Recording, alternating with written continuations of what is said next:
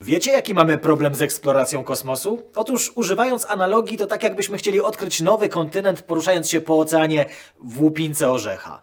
No bo właśnie taką łupinką orzecha są nasze obecne pojazdy kosmiczne i napędy. Po prostu poruszamy się zbyt wolno. Ale gdybyśmy nawet poruszali się z prędkością światła, co jest fizycznie niemożliwe, no to niestety, ale to też jest prędkość, która w skali kosmicznej jest bardzo, bardzo wolna. Więc w jaki sposób możemy dotrzeć do innych gwiazd, a w dalszej kolejności do innych galaktyk? Musielibyśmy opracować napędy, które rozwijają jeszcze większe prędkości, albo użyć jakichś naturalnych mostów połączeń, aby dostać się w inne rejony wszechświata. I właśnie o tym porozmawiamy dzisiaj z doktorem Leszkiem Błaszkiewiczem w ramach naszej serii Pop Science. Zaczynamy.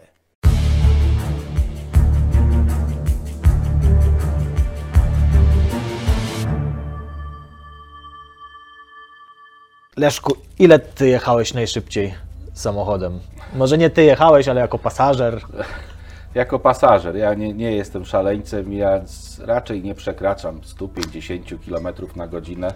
Aha. Na autostradzie oczywiście, bo na normalnych drogach trzymam się przepisów, ale jako pasażer w Niemczech kiedyś y, byłem bardzo zdziwiony, 220 czy 230 To już czuć na prędkość. godzinę. Właśnie o to chodzi, że nie, bo to był taki dosyć luksusowy samochód. A, Byłem autostopowiczem i, i się zdziwiłem, gdy zobaczyłem, jak, gdzie jest wskazówka na, na prędkościomierzu. Także, e, no ale oczywiście samoloty też latają dosyć szybko. no to też prawda. No właśnie, to jest takie trochę podchwytliwe pytanie, bo samochodem, no to też gdzieś tam 200 coś mi się e, najszybciej zdarzyło też jako pasażer jechać.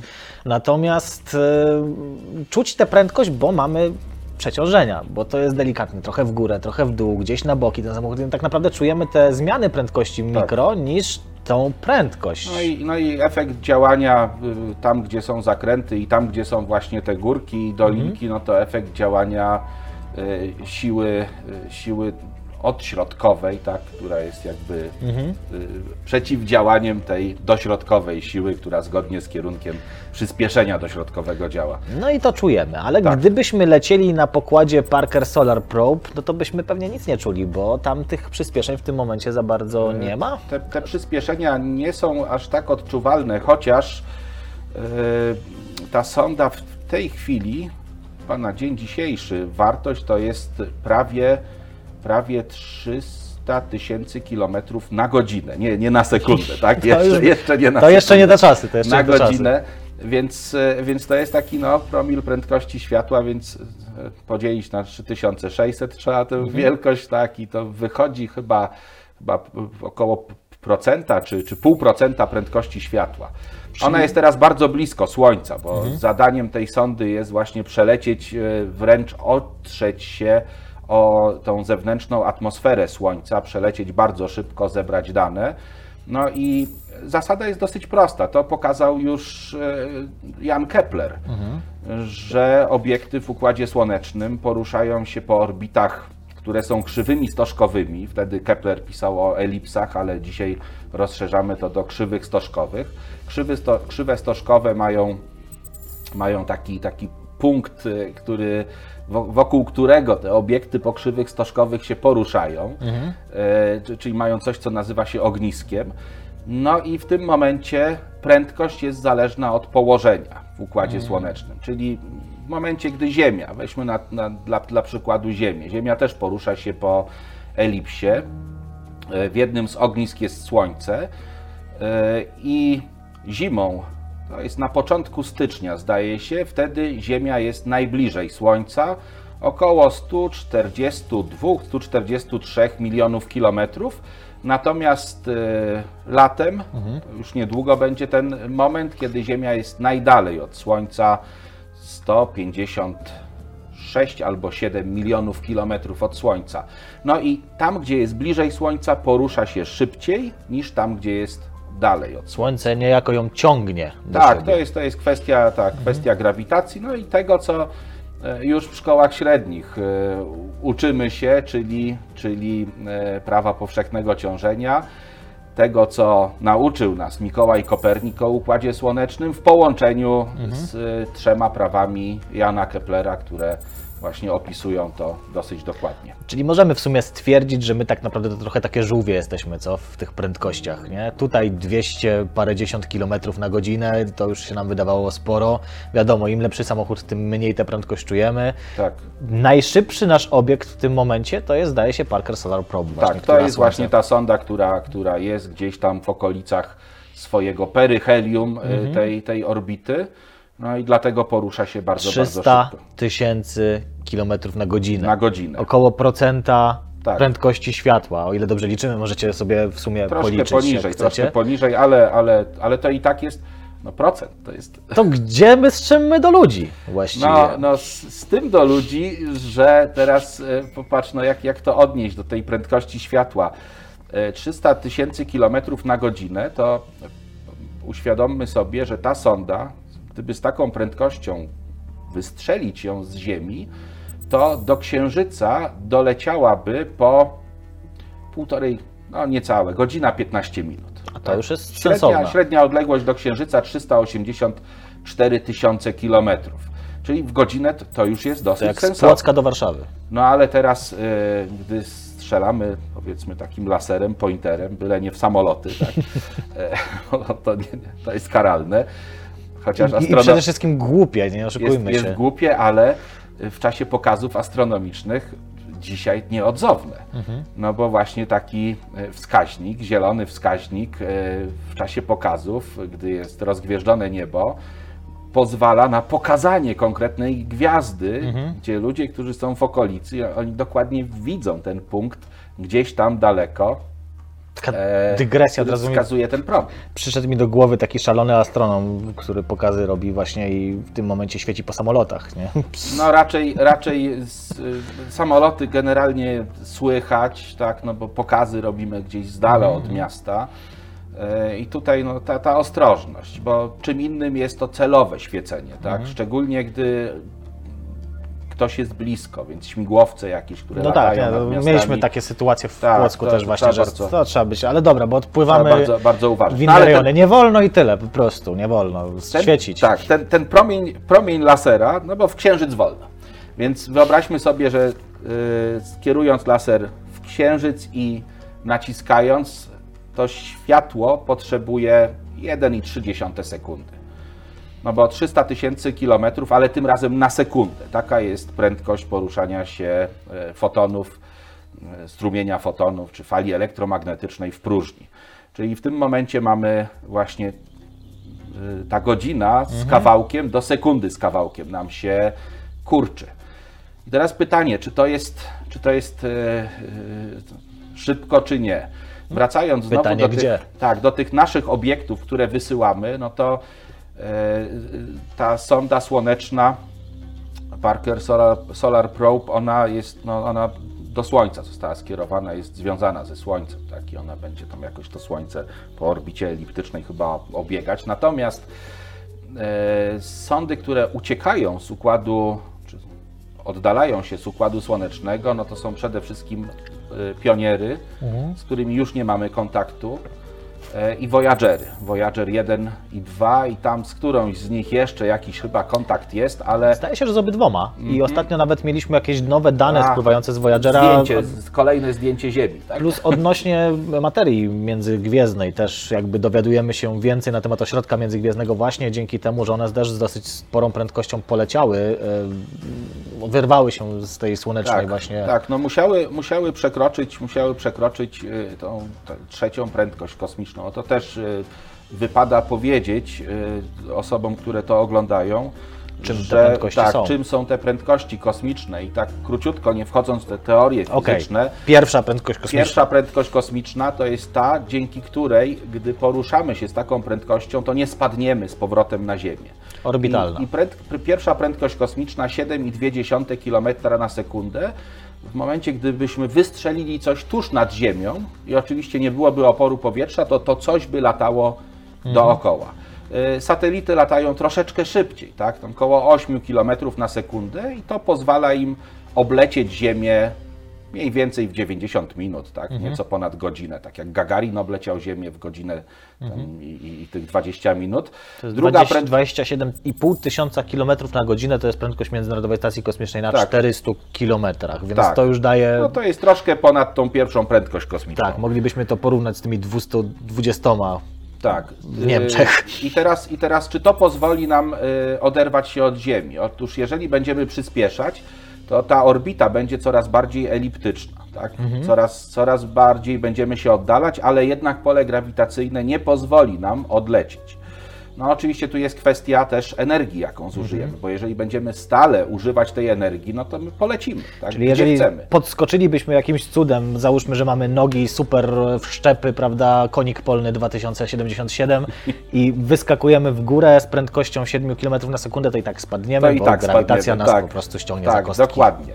No i teraz pytanie, do jakiej prędkości musimy rozpędzić obiekt, żeby tej naszej ziemskiej grawitacji uciec? I to jest druga prędkość kosmiczna, to jest 11, 11 z kawałkiem, 11,2 km na, y, na sekundę. Y, I ta prędkość pozwoliła y, astronautom, tam znacznie przekroczono, misje Apollo y, znacznie przekroczyły tą prędkość i dzięki temu doleciały do Księżyca. Lot trwał prawie 3 dni, to też nie jest tak. To Z jest, taką prędkością. jest Zau- różnica między tą godziną. tak, godzina z tak gigantyczną prędkością, a normalnie z nieco przekroczoną drugą prędkością kosmiczną prawie 3 dni.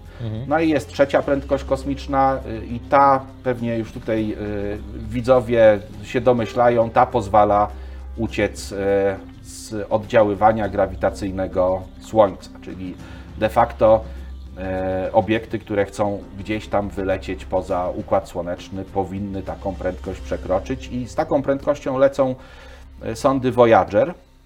I czy to jest, czy to jest dużo?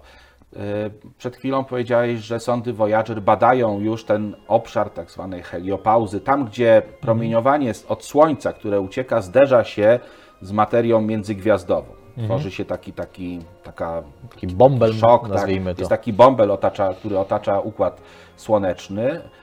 E, One są od nas odległe i tutaj kolejna jakby dygresja się przydaje, Mhm. a mianowicie te prędkości. My jesteśmy przyzwyczajeni jeżdżąc samochodami czy latając samolotami do mierzenia prędkości w kilometrach na godzinę czy w milach na godzinę anglosasi. Natomiast e, prędkości, którymi posługujemy się, w, e, gdy mówimy o dużych prędkościach, możemy odnieść do prędkości światła. I mówimy o, e, o tym, że poruszamy się, poruszamy się z prędkością, poruszamy się z prędkością światła, co oznacza, że poruszamy się z prędkością 300 tysięcy kilometrów na sekundę. I często mówimy, że to jest tam 50% prędkości światła, 70% prędkości światła, czy też ta granica, jaką jest prędkość światła, pewnie do tego zaraz dojdziemy, bo w końcu FTL, końcu FTL. czyli szybciej od światła. No i Zmierzamy trochę wolniej niż światło, ale to są ważne, ważne Musimy, podstawy, musimy które trzeba zmierzać do celu. I teraz, I teraz w związku z tym definiujemy też, no bo tak jak mamy kilometry na godzinę, no to, Mhm. to, to wprost y, ten kilometr, tak, bierzemy jakby z definicji metra, tysiąc metrów to jest kilometr. I ile w godzinę ich Tak, przemierzymy. ile w godzinę przemierzamy, natomiast y, y, możemy też zdefiniować sekundę świetlną, czyli dystans, jaki światło przemierza w sekundę. No to Mhm. wiemy wszyscy, 300 tysięcy kilometrów, tak? To Czyli jest, Ziemia, y, Księżyc i kawałek. Tak, Znaczy Ziemia, mniej Księżyc i kawałek. jeszcze troszkę zostanie, żeby do Księżyca tak, tak, dolecieć. bo to jest no, 384 tysiące kilometrów. Y, Możemy zdefiniować godzinę świetlną. Y, Możemy zdefiniować sobie półtorej godziny świetlnej, to jest mniej więcej do Saturna. Ja Mhm. pamiętam parę lat temu, jak było teraz, się wszyscy podniecaliśmy, zresztą masz fajną koszulkę, taką marsjańską, tak? Mam. E, podniecaliśmy się też oglądając Twój program na żywo, relacje z lądowania na Marsie, tej, tej, tej największej sondy, tej z helikopterem. tak? Perseverance, Ingenuity, no. Tak. Świetna rzecz. Do Marsa mamy, e, gdy Mars jest najbliżej, 4 minuty świetlne. Gdy ona lądowała, to było ile? 10 czy 12? Coś koło tego, Coś koło 10 tego. minut.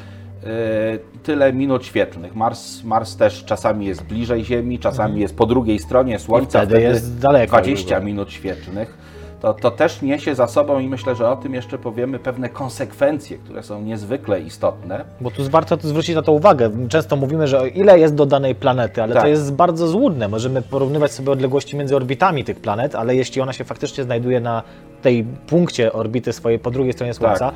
to automatycznie tych e, kilometrów Będzie- będzie, będzie po prostu więcej, dużo tak. więcej. No. To odgrywa rolę przy planetach tych bliższych, bo Mhm. te dalsze są i tak, tak daleko, że Że nie ma to, to już, sensu. to już tak, ta jedna jednostka astronomiczna, tych kilka minut nie robi nam jakiejś większej różnicy. I do czego, do czego zmierzałem? Do lądowania e, lądownika Huygens, Mhm. ten, który się odczepił od sondy Cassini i wylądował na powierzchni księżyca Saturna Tytana. Tam Mhm. było prawie 90 minut opóźnienia. I to było niezwykłe, bo na Marsie tak, 20, 12 minut, 10-12 to, to jest do przeżycia. Ale proszę sobie wyobrazić, że coś wylądowało. My już wiemy, że to wylądowało, Że tam się to wydarzyło. że tam się to wydarzyło, ale niestety my nie mamy możliwości zobaczenia, co z naszego y, tu i teraz dzieje się tam. My musimy zaczekać, aż ta informacja stamtąd dotrze z prędkością światła do nas, a potrzebowała grubo ponad godziny od y, Saturna. No i teraz te Voyagery, żeby wrócić do tych Voyagerów. tylko zaznaczmy, że to cały czas jest nasze najbliższe podwórko, to jest dosłownie No właśnie- przedpokój. No właśnie, Voyagery są obecnie, przyznam, że nie sprawdzałem, ale jest na takiej stronie internetowej e, Heavens Above, chyba się ta strona nazywa. Tam e, te sondy są e, pokazane, jest ich aktualne, aktualna pozycja i aktualna odległość. I gdy sprawdzałem to kilka miesięcy temu, to było jakieś 19 godzin świetlnych, 18 z kawałkiem. Godzin świetlnych. No właśnie. E, Tyle godzin światło leci, żeby Tyle tam dotrzeć. godzin światło leci i tak jak powiedziałeś, ja nawet nie zdawałem sobie z tego sprawy, bo jakby nie śledzę tego na co dzień, że te sądy jeszcze żyją, Mhm. to teraz wysyłamy im informację, że coś mają zrobić, jakieś zdjęcie, to ta informacja przez ponad 18 godzin musi w, w przestrzeni biec, żeby dotrzeć do komputera pokładowego, a potem to zdjęcie w postaci cyfrowej przez 18 godzin do nas wraca na Ziemię. A trwa to oczywiście dłużej, bo jeszcze ściągamy je. I teraz, Przez jakiś i teraz czas. najciekawsza rzecz. Sonda Voyager 1 albo 2, to nie ma różnicy, one zostały wysłane pod koniec lat 70., 78-79 rok. Czyli są już ponad 40 lat w przestrzeni kosmicznej i oddaliły się od nas, lecąc jak szalone. Oddaliły się od nas o niecałe 19 godzin świetlnych. To jest ten przedpokój dla porównania. To, to nawet nie jest przedpokój. Wyobraźcie sobie, że wasz, Tak. nie wiem, tata idzie po bułki, prawda, To i jest- przez 40 lat dociera z pokoju do Tak, przedpokoju. to teraz tak. To się może 40 lat, powiedzmy, zaokrąglijmy to do jednej doby. Tak? Żeby nie było tam, Mhm. że tak tej psioczyby na te sądy, że tak powoli latają. Do jednej doby. Mhm. I teraz yy, razy 365, czyli 40 lat, razy 365 i jeszcze razy 4,2. Mhm. Tyle jest do najbliższej gwiazdy, do Proximy Centaura. Jak to wszystko wymnożycie, to wyjdzie Wam 40 tysięcy lat. Mhm. Z taką sondą, gdybyśmy na niej okrakiem siedli, to przez 40 tysięcy lat byśmy lecieli do, tak jak Ion Tichy u, u Lema. Do Lema to, no nie, trzeba do niego nawiązywać, bo tu przypominam, mamy rok 2021 rok. Jak powiedziałeś o siadaniu okrakiem na sądzie, to od razu mi się doktor Strangelove, y, jak pokochałem bombę atomową, przypomniło. A też, tak, tam też. No i, no i, to, i, to, i tu zaczyna się ten problem. Tu zaczyna się poważny problem, bo tych problemów y, w komunikacji na y, takich dystansach poważnych no, jest kilka. Y, Pierwszym to jest, to jest kwestia paliwa. Tak? No, sonda, sonda Voyager, ona już sobie leci siłą rozpędu. Tak? Tam, tam już nie ma nic. Dostała y, kopa na popych i po tak, prostu dostała leci. ona na szczęście. Na szczęście wtedy wy, wysłano ją z, ze źródłem zasilania takim radioaktywnym, ono jeszcze przez jakiś czas będzie działać. To zdaje się zresztą jest ta sama technologia, która jest na Curiosity i na Perseverance, tak, to jest- termoelektryczny e, radioizotopowy Tak, generator. to, troszeczkę, troszeczkę ulepszone, ale to, są, to są te baterie wieczne. Ja, ja cały czas się zastanawiam, jak to jest, że te baterie, bo te technologie one już są. No przecież nikt nie wyśle żołnierzy w misję z radiostacją, gdzie będzie musiał paluszków szukać i wymieniać. dokładnie. Tak? Więc, więc te technologie są wykorzystywane. Dlaczego one nie trafiły do zastosowań cywilnych? Z tego, co kiedyś Pewnie czytałem, one koszt. są w miarę bezpieczne. Ale koszt musi być duży, podejrzewam, wiesz?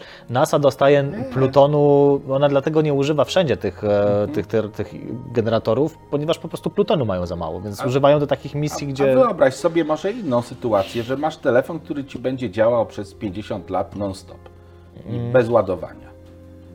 Że masz. Nie- nie- urządzenie, gdzie nie musisz wymieniać Nie ma, to, baterii. nie ma to sensu, bo wymienię telefon Tak. 10 razy, no, zanim ale, bateria ale, ale właśnie to, to jest, nie wiem, to tak mówi się o tym, że, że, y, że te baterie, które są, że, że nie może być znowu takiej rewolucji. Tak? To, że, to że jest musi raz, być wiesz, no ewolucja. jednak są tu jakieś prawa ekonomii, prawa chciwości też, które tutaj wchodzą. Poza tym, tak jak mówię, no technologia się rozwija i po co pakować, to jest trochę, porównałbym to do, chcesz wykopać sobie dołek, prawda, jakiś tam i kupujesz koparkę, jakby nie ma to sensu, nie? Możesz Dokładnie. wziąć szpadel po prostu. Więc to chyba jest jednak tego typu rzecz. Niemniej ja bym to widział, bo to jest ta, no tak To jest jak... dobra rzecz. To jest może- w ogóle dobry temat na jakąś kolejny nasz, nasze kiedyś spotkanie. tak, o właśnie takie jądrowej, żebyśmy porozmawiali. No więc ja właśnie nie o to chodzi. Tak, jest, jest wiele osób, podejrzewam wśród widzów też może nie do końca przekonanych, a, a jednak jest to absolutnie naj, dzisiaj bezpieczniejsza i najczystsza forma energii. To my was przekonamy. Ale nie dziś. Dziś dziś, mamy nie prędkość dziś. światła i, E, i tak. technologię. No i czyli, teraz- czyli okej, czyli y, żeby to sobie gdzieś tam, prawda, ustrukturyzować. Mamy teraz silniki i zobaczymy, jakie silniki mamy w tym momencie, tak? Czyli czym dysponujemy. I technologia chemiczna to jest chyba Spalanie Podstawa paliw, po albo prostu, stałych, albo ciekłych, no to jest Większość naszych e, technologii w tym momencie oparta jest o silniki chemiczne, Tak. czyli odrzutowe silniki rakietowe. przynajmniej, przynajmniej start. Mhm. Tak? Silniki rakietowe, to co zostało, zostało jakby, no tutaj też historia silników rakietowych jest bardzo długa, to też nie będziemy się nad tym zatrzymywać i to, to jak, jak wiele osób, jak zasłużonych osób pracowało nad tym, co mamy dzisiaj. Natomiast zasada jest prosta. Jest paliwo, jest utleniacz, jest spalanie i już. Mhm. I tam są różne jakby kombinacje. Może to być wodór z tlenem, tak, i, i jest to czyste spalanie, bo powstaje para wodna, ale najczęściej są to jakieś chemikalia, które, które w tlenie są spalane i e, dzięki spalaniu e, gazy są wyrzucane przez dyszę, powstaje siła, która działa w jedną stronę, której odpowiednikiem jest tak zwana siła ciągu. No i tutaj, tutaj problemem jest coś, co y, wymyślił już dawno temu ojciec współczesnej, chyba powiem, kosmonautyki, Konstantyn Ciołkowski, tak, bo on z tego kręgu kulturowego, gdzie kosmonautyka, a nie astronautyka. e, Konstantyn Ciołkowski pokazał, jak, y, jak, jak wygląda konkretny wzór, w którym y, możemy oszacować, jaką uzyskamy prędkość w zależności od tego, jaka będzie masa spoczynkowa, masa y, początkowa i, i, masa końcowa, jakby rakiety. E, I jakie, jaka jest tam w tym wzorze jest jeszcze taka, taka wartość, która jest tą, tą związana ze spalaniem, tak? z tym, jaka jest siła gazów wyrzutowych. Bardzo prosty wzór, możecie sobie tam gdzieś wygooglać. Tak? Y, Niestety ten wzór pokazuje, że im szybciej się chcemy poruszać, tym więcej musimy zabrać paliwa, im więcej musimy zabrać paliwa, tym potężniejsze muszą być silniki i się zapętlamy. Błędne koło. Tak. Nie wiem, czy, czy sobie zdajecie sprawę, tu mówię do słuchaczy, e, i, Do i- was. do, do was, tak, e, że mm, ta e, rakieta chyba najpotężniejsza, no teraz Musk robi te rakiety, Mhm. ale to są na razie próby, ale ta najpotężniejsza, Saturn V, ta rakieta przez pierwsze dwie minuty swojego startu spalała około 13 ton paliwa na sekundę. 13 ton paliwa to jest taka wielka cysterna na, na torowisku. Tyle paliwa na sekundę. Przecież to był komin o wysokości ponad 100 metrów, który był wypełniony paliwem. Po to, żeby ta rakieta mogła uzyskać tą właśnie drugą prędkość kosmiczną, o której tutaj już mówiliśmy. Dlatego, znaczy, no dzisiaj chyba nie ma nic innego i raczej nie będzie. Wskazuje się na windy kosmiczne jako pewne struktury, które, dzięki którym można by dużo wolniej, ale też dużo taniej i, i ekonomiczniej wysyłać coś na orbitę. Natomiast y, ten problem jakby jest troszeczkę mniejszy, gdy już jesteśmy na orbicie albo gdy już nadaliśmy drugą prędkość kosmiczną, bo tam można używać silników, które nie wymagają aż tyle paliwa, ale niestety też ich sprawność, ta siła ciągu jest znacznie mniejsza. To są y, silniki jonowe. To się porównuje często, że ta, ta siła odciągu to jest tak jak nacisk kartki papieru na nasze palce, dosłownie tutaj na ziemi, nie? Tak, tak, są to bardzo, bardzo niewielkie siły ciągu, ale no to działa dokładnie w ten sposób, że jeżeli mamy małą siłę, no to ona bardzo powoli jakby będzie działać i ta siła się dodaje, ta prędkość się zwiększa, zwiększa, zwiększa. Możemy albo raz wielką siłę przyłożyć, tak jak piłkarz kopie piłkę, tak, i ona leci, Wygar tak, tak, ten, no, y, Lewandowski, U, przypomniałem sobie, nie, Chociaż byli też ci, co mocniej uderzali. Kamil zna się na piłce. Który to poprzeczkę złamał w- uderzając? Dejna może, tak, Nie, to jakiś albo zagraniczny Gorgoń. był chyba. Ktoś kiedyś złamał jakiś pele albo inny poprzeczkę, a może to był tylko mit, no mniejsza, w każdym razie to... W każdym razie tak, to jest, można, można tak zadziałać i nadać od razu dużą szybkość i potem jest ruch bezwładny. To tak, tak jak karabiny działają, tak, tak działają y, d- jakieś działa. Y, Albo używać ten ciąg całkiem spory i tą, tą, tą siłę dodawać przez jakiś czas, przez 2-3 minuty, albo dodawać malutką siłę przez bardzo długi czas i wtedy rozpędzać. Tylko tu mamy problem od razu, bo fajnie jest ten wygar, prawda, takiego gdybyśmy mieli kosmicznego Lewandowskiego 3020, który byłby w stanie w taki sposób rozpędzić do dużych prędkości nam e, pojazd kosmiczny, to problemem jesteśmy my i nasze Tak. ciała, bo Tak. to by były przeciążenia, które po prostu by nas rozerwały chyba. No obecnie pod, podczas startów y, tych, tych dużych rakiet to jest, nie wiem, jakieś 8 razy ciążenie ziemskie, To 9. coś chyba koło 5 maksymalnie, Możliwe, przy wchodzeniu zazwyczaj to jest koło 3 i tak dalej, bo do tego stopnia to zredukowano oczywiście dzięki tam różnym technologiom i Chociaż tak, no sposobowi to jest, to jest kwestia tak, to jest kwestia tego przyspieszenia. Tak. E, To, to nasze A, tak, przyspieszenie może być 5, 7 czy ileś razy większe niż e, Mhm. 9,81 metra na sekundę kwadrat.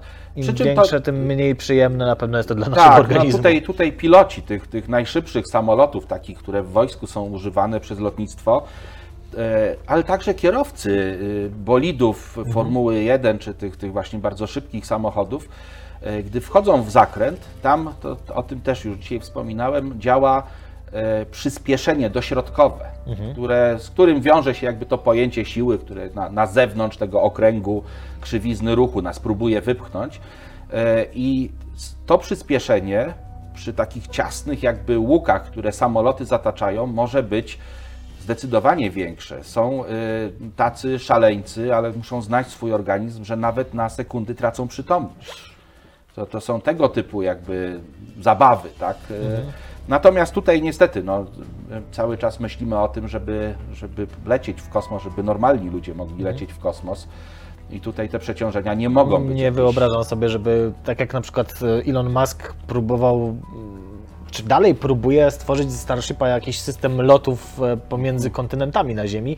Nie jestem sobie wyobrazić w stanie czegoś takiego, gdzie nie wchodzisz z biletem z ulicy, wsiadasz wygodnie sobie w fotelu i lecisz na miejsce docelowe. Tak działa transport. Tak. Gdybyś ty się miał do podróży przygotowywać przez tydzień w wirówkach, w innych tego typu miejscach, no to sorry, ale pewnie byś zrezygnował, wsiadł w samolot, był 10 razy szybciej. No to jest, Pewnie- jakby, to jest absurd. tak. Chyba, że latałbyś bardzo często, no to taki trening jakbyś przeszedł, to faktycznie, ale to, to jest jakiś absurd totalny dla mnie.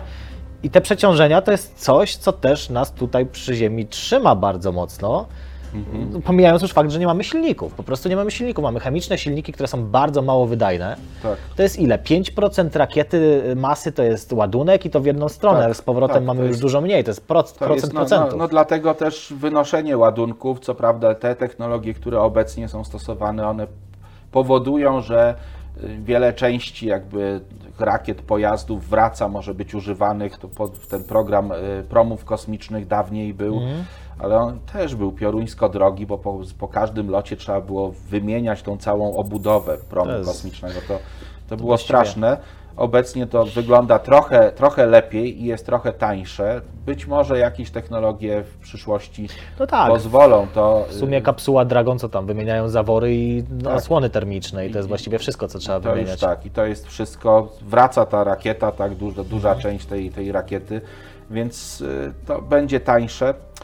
No, miejmy nadzieję, że to wszystko się, że to wszystko się zmieni i że to będzie też takie no, ekologiczne, bo ostatnio też Chińczycy postraszyli, nie? bo oni mają gdzieś, wysyłają rakietę i gdzie spadnie, to spadnie. Dokładnie. Ulala, spada, ale, ale to są, zobacz, to są te problemy właśnie. To są te problemy, z którymi e, walczą, walczą fizycy teoretycznie, Hmm. e, żeby przejść do tematu. Nie? Ja tak przepraszam, tak. Słuchaj, ale wiesz, to, to jakby to jest bardzo ważne, natomiast... Oczywiście, Ale... Bo wiesz, bo żeby to dobrze zrozumieć, żeby odnieść to do skali i żeby Mhm. rozrysować taki, taką, taką, taką wizję jakąś e, Tak. w mózgach e, widzów, to my chcemy jak Kolumb płynąć gdzieś, prawda? Tak. Znaczy może nie Kolumb, może już ci, którzy wiedzieli, że, że płyną gdzieś tam, prawda, do nowego świata tak zwanego, na inny kontynent.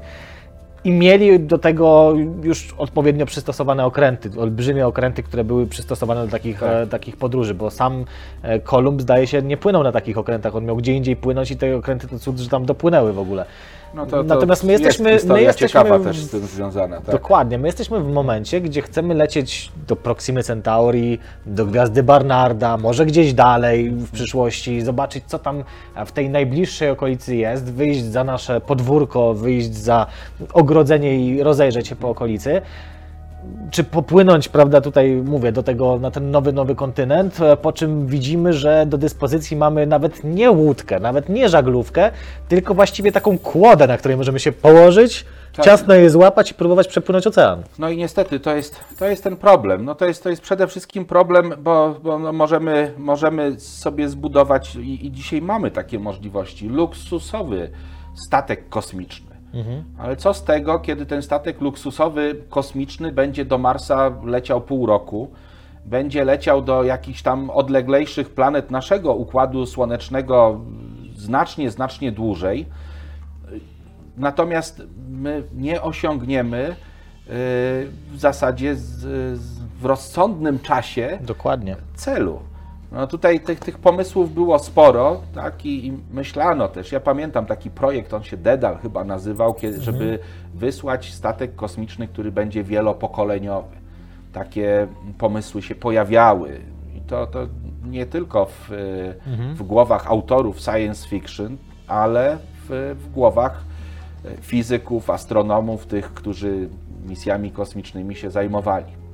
Więc y, pojazd wielopokoleniowy, gdzie załoga będzie namnażać się, tak, czy rozmnażać w jakimś tam stopniu. Czyli próbujemy obejść znowu ten problem, że my nie jesteśmy w stanie wystarczająco szybko się poruszać. Tak, więc, więc y, tak, no, no bo, no bo y, zanim jakby przejdziemy do tych, do, do omówienia tych technologii, myślę, y, że dzisiaj zdamy, zdamy relację tutaj widzom z tego, jakie, jakie mogą być i są możliwości, które przewiduje fizyka, w co też wchodzi fantastyka, jakieś przykłady też podamy, no to szukamy tych rozwiązań, które są w zasięgu naszej ręki. Przede wszystkim to, co e, pojawiło się chyba z dwa albo trzy lata temu, ta fundacja Milnera Breakthrough Listen Tak. i projekt e, Star. To jest Breakthrough Initiatives, się nazywa cała fundacja. Co, tak, coś takiego. Breakthrough Listen to są te To- to, to, radioteleskopy. to jest SETI, tak, to jest projekt SETI. Dokładnie, a Breakthrough Starshot to było to, o czym mówisz. Tak, to jest to, gdzie, gdzie parę osób, niestety tam wśród tych założycieli jakby pomysłu jest nieżyjący już Stephen Hawking i nieżyjący już też Nestor takiego patrzenia fantastycznego na świat, znakomity fizyk Freeman Dyson. E, Od, od niego się wzięły te sfery Dysona, które... e, Strasznie był na to tak, wkurzony. to nie jest ten, to nie jest ten Dyson od tych do, do, do suszenia rąk, bo to zupełnie inny człowiek. Tak. E, ja, ja czytałem, bo niestety nie byłem nigdy świadkiem wykładu e, Freemana Dysona, natomiast na jednym z konwentów fantastyki w Ameryce on powiedział e, publicznie, że, żeby, żeby znaleźć jakąś inną nazwę na e, te, Sfery takie. na te sfery i został wybuczany. także, także no niestety... Ale on się słusznie wkurzał. Ja tu będę bronił Freemana Dysona, bo on nigdy nie mówił o żadnych sferach dookoła gwiazdy, co jest w ogóle bezsensownym pomysłem. Ile energii musiałbyś zmarnować na to, żeby stabilizować w ogóle taki, Czy on taki układ? raczej mówił o tym, o, O tym jak, jak, jak tak, jak o, to, to, była, to była nie jednolita, taka Dokładnie, stała dokładnie. y, sfera, to potem wyewoluowało, y, to był ten tak zwany rój Dysona. Otóż to. To jest to, jest to, to wyewoluowało też w literaturze do, do pierścienia, Mhm. pierścień Nivena, to jest ten pierścień wokół gwiazdy, e, od Larego Nivena i jego słynnej powieści Pierścień, która potem znalazła kilka kolejnych tomów kontynuacji. Też polecam, polecam bardzo serdecznie. Pierwszy tom. Kolejne niekoniecznie. Mhm. Nie mam niestety Larego Nivena tutaj, ale, ale to, to sporo, zrobimy sporo wam wyszło. w tym, e, zrobimy wam po prostu w opisie, będziecie mieli te książki, o których dzisiaj Tak, mówimy. tak, to tam się się pojawią. zapoznać. niektóre, z nich, niektóre z nich zabrałem, a, ale y, wielu nie, bo to niestety jest, musiałem całą biblioteczkę zabrać. Więc to wszystko się gdzieś tam pojawia. E, no i y, ten projekt, o którym mówiliśmy, właśnie Milner, to jest ten, ten taki bogaty Rosjanin, który Tak. sporo pieniędzy właśnie przeznacza na te projekty takie bardzo, bardzo ciekawe i to procentuje. To procentuje tym, że świat nauki zaczął się interesować i projektami SETI, które kiedyś właśnie zaczął Francis Drake jeszcze w latach 60., y, tym, co co jakby było wyśmiewane troszeczkę. Takie to wszystko było gdzieś z boku nauki, a obecnie stanowi y, taki no, bardzo poważny nurt, y, nurt nauki. I y, ten projekt zakładał, nie wiem jak to, jak to, czy to będzie realizowane, bo to jakoś ucichło, ale zakładał wysłanie e, takiego znowu jakiegoś roju grupy małych satelitów, które, i to jest ciekawe, napędzane byłyby impulsami laserowymi. E, Bo światło, my tego nie czujemy, tak? Podkładam rękę i czuję tylko ewentualnie... Uważaj, ostrożnie. Czuję tylko ciepło e, tutaj pod, tym, pod tą lampą, ale to są fotony. Fotony, które uderzają, mają pęd, a więc ich strumień też jest źródłem pewnego ciśnienia, ciśnienia światła. No więc. Tu warto e, zauważyć, że te mikrosondy, nanosondy właściwie miałyby być wyposażone w żagle. Tak, wielkie kosmiczne. żagle, no i lasery, które umieszczone byłyby czy na Ziemi, czy na Księżycu. One strzelałyby takimi impulsami, te impulsy właśnie przekazywałyby swój pęd do tych żagli. I mówiło się o tym, że udałoby się pewnie rozpędzić do 20% prędkości światła, że ta podróż do Proximy Centaura mogłaby zakończyć się e, jeszcze przed końcem e, życia, tak, tych, którzy wysłali. Tam zakładano 20-30 lat, żeby trwałaby ta podróż. A to jest chyba bardzo ważne, nie? Tak z punktu widzenia naukowca, jak to dla Ciebie wygląda? E, czy jak ktoś zaczyna misję i ma taką świadomość, że nie zobaczy skutków tego, to myślę, że no, motywacja jest dużo niższa mimo wszystko. Tak. Ona jest, ale to nie jest to samo, co gdy wiesz, że, że jesteś w stanie za swojego Znaczy, życia jeszcze zobaczyć Ja tutaj, ja tutaj jestem, ja tutaj jestem y, może z trochę innej strony y, y, na to patrzę. Też znowu od strony takiej lemowskiej. Mhm. Ten y, słynny lemowski Powrót z Gwiazd.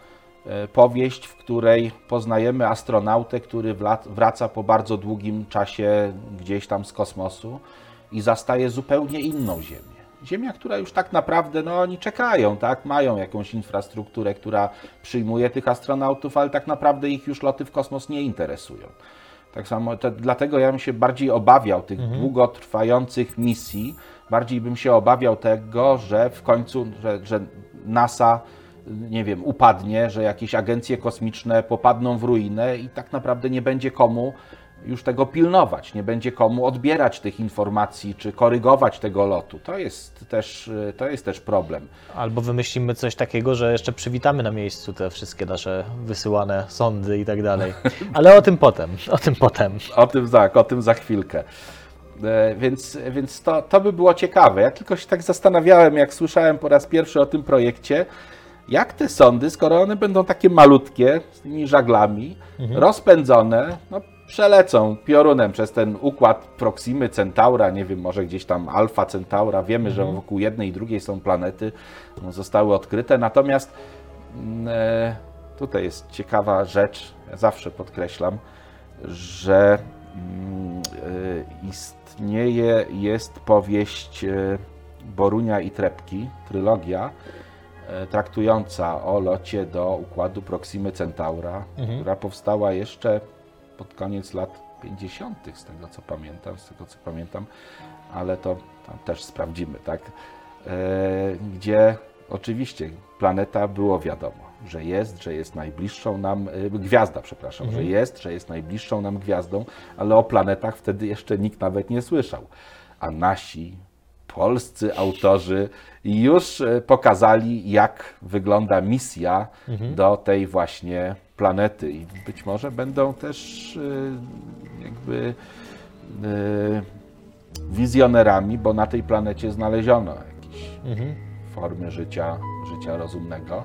Także W sensie tam w książce. w książce, tak, Oczywiście. tak, oczywiście. Myślałem, że ominęła mnie taka informacja. Nie, nie, nie, nie, nie, mówię o książce Borunia i Trepki, Okej. o, o, o takiej trylogii. Tylko u trylogii. nas. Leszek e, mówi wam o tym, że odkryto życie na innych planetach. Tak, ale w fantastyce, tak? Nie, tutaj musimy też u, jakby Postawić dosyć, tutaj. dosyć, dosyć, e, tak, stawiać dosyć taki sztywny i wyraźny mur, żeby nie wprowadzać za bardzo Może my w błąd. będziemy zmieniać kolory, wiesz, jak Tak, mo- o co może- to jest- fantastyczne. Pomyślimy, pomyślimy. Ale myślę, że, że widzowie są na tyle sprytni i inteligentni, że, Wiadomo, że potrafią, potrafią oddzielić tak? to, to, co jest nauką, od tego, co już Mhm. jest fantastyką i to fantastyką taką stuprocentową, a nie tylko czymś na pograniczu, co może być, ale jeszcze tego nie ma. Bardziej fiction niż science. Dokładnie. Natomiast jeżeli chodzi o Breakthrough Starship, to tam się chyba coś dzieje. To nie jest tak, że to upadło czy coś, tylko problemem jest miniaturyzacja. Po prostu na razie nie mamy jeszcze technologii, żeby wykonać te fajne, ma małe nanosądy, które po pierwsze będą w stanie wysłać sygnał, odpowiednio silny sygnał, chyba, popraw mnie, jeśli źle mówię. Tak, to jest Odpowiednio silny sygnał e, po, powrotny. żeby wysłać nam te informacje, bo jeśli chodzi o tam kamery, obiektywy, to po prostu poszło tak do przodu. Widzisz, tu masz kilka różnych obiektywów, które e, Ja naprawdę nie, robią nie raz, panuję już nad tą technologią. tak, razem z AI, które tutaj gdzieś tam sobie w chmurze działa i obrabia te zdjęcia dodatkowo, no to naprawdę Cudowne. kiedyś trzeba było mieć dosyć Analizuje- spore obiektywy, żeby Ta podobny sztuczna efekt uzyskać. inteligencja analizuje te zdjęcia i mateczkę specjalną, astrofaza i jak będzie trzeba, to wyciągnie tę A teczkę. tutaj pan robił takie zdjęcia. No Tak. nieładnie, panie Piotrze. No cóż, takie czasy, y, coś za coś, Tak. jak to się mówi. Oczywiście. Natomiast, y, no mówię, no to jakby nie jest problem w zdjęciach, powiedzmy, które mogłoby przesłać w jakichś instrumentach, ale problem jest właśnie w zasilaniu, problem jest e, w nadawaniu e, tak, sygnału. Tak. I to, to była ta wątpliwość, którą ja miałem na początku. Tak. Jak odeślą z powrotem informacje? Miało być to nadawane laserowym e, systemem komunikacji, z tego co zrozumiałem, ale to też musisz mieć jakiś mocny moc, laser, moc który po lasera musi być bardzo duża, bo, bo wiązka lasera, mimo iż jest spójna, monochromatyczność łatwo uzyskać, ale spójność niełatwo Dokładnie. uzyskać. Te lasery, które są bardzo spójne na Ziemi, które są używane do strzelania w Księżyc, po to, żeby mierzyć z dokładnościami centymetrowymi odległość do Księżyca, e, musimy sobie wyobrazić, to też e, pewnie e, większość z Państwa wie, że astronauci misji Apollo 11 zoba- zostawili na Księżycu takie odbłyśniki, takiej, Tak. takiej wielkości lusterka odblaskowe, czyli te, które wysyła, odsyłają sygnał odbity dokładnie w kierunku, z którego on przybył. To takie, jakie mamy przy rowerach, przy samochodach. E, To zostało zostawione i teraz laserami się strzela w księżyc i mierzy czas, po jakim No tak. sygnał wraca. Więc ten sygnał z Ziemi, który jest wielkości szpilki, on na księżycu ma już średnicę kilkunastu metrów. No więc właśnie. I to są lasery bardzo wysokiej mocy, lasery, które strzelają taki, taki bardzo krótki impuls. No i to jest ten problem, wiesz, właśnie o to chodzi, że to jest ten problem do rozwiązania jeszcze, czyli komunikacja tych sąd z powrotem, bo już nawet sam, samo wystrzelenie ich, te lasery, które miałyby napędzić, to Tak. nie jest aż taki problem, jak to właśnie, jak odebrać sygnał tak, potem. to jest, to jest, to A jeśli chodzi o misję, to będzie misja przelotowa, tak samo jak New Horizons przy Plutonie przeleciała i Tak. ile mi informacji jednak zebrała no, sporo. więc, to więc serducho. Tak. Dokładnie, więc myślę, że tutaj byłoby podobnie, no ale na to jeszcze czekamy.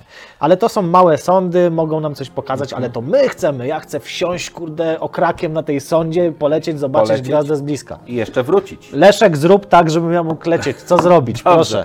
Co zrobić? No to jest. e, tak, nauka daje nam kilka jakby pomysłów. E, To, to, co jest najciekawsze, to że, że nauka bardzo sympatycznie zapętla się z fantastyką, że, że fantastyka czasami jest e, e, takim bodźcem dla naukowców, dla fizyków czy, czy astrofizyków, którzy wymyślają coś, a z drugiej strony, jeśli już coś wymyślą, to za chwilę, za chwilę to trafia jakby do popkultury, do, do fantastyki. No i tutaj takim tym pierwszym pomysłem, e, który, który się pojawił, to były już taki, taki filozof, ja mam notatki, żeby się nie pomylić, tak? E, Filozof Hermann Weil, e, profesor uniwersytetów w Getyndze i Princeton.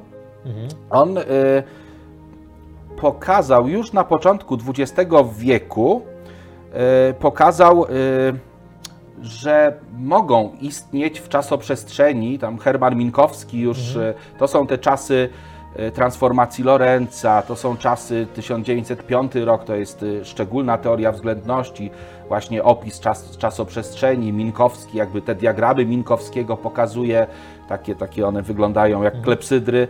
E, i właśnie wtedy ten, ten filozof pokazał, że no przecież nie trzeba się ściśle trzymać tego, co w szczególnej teorii względności e, pokazał, e, pokazał Albert Einstein, a, a tam jest wyraźnie, jakby wniosek płynie taki, że e, materialne obiekty nie mogą przekroczyć, co więcej, nie mogą się zbliżyć e, czy Do osiągnąć prędkości prędkości światła, bo działają, e, działają te e, różne aspekty związane z transformacjami, kontrakcja długości, ale przede wszystkim relatywistyczny wzrost masy i nieskończona ilość energii, którą trzeba jakby doprowadzać, żeby już o te ułamki e, prędkości światła przyspieszać. Tak? Kolejne dziewiątki po przecinku. tak, te kolejne dziewiątki To po przecinku. jeszcze zróbmy jeden mały przystanek, bo pominęliśmy pewną ważną rzecz. My to wiemy, Mhm. ale może nie każdy widz to wiedzieć, że prędkość światła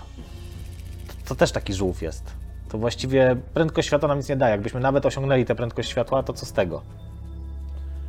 Do najbliższej. Inaczej, jakbyśmy osiągnęli prędkość światła, to dla podróżującego byłoby fajnie, bo właściwie w tym fajnie. samym momencie Tak. pojawiłby się tam. Tak. Ale to już wchodzimy tutaj w relatywistykę. Natomiast y, powiedzmy te dziewiątki po tym, po przecinkach, okej, to też skraca tego, ale z naszej perspektywy on by leciał te Z 4 lata. z perspektywy kogoś, kto zostaje na Ziemi, to jest ten piękny paradoks, który Mhm. to opisuje, zwany paradoksem bliźniaków czy bliźniąt. Mhm.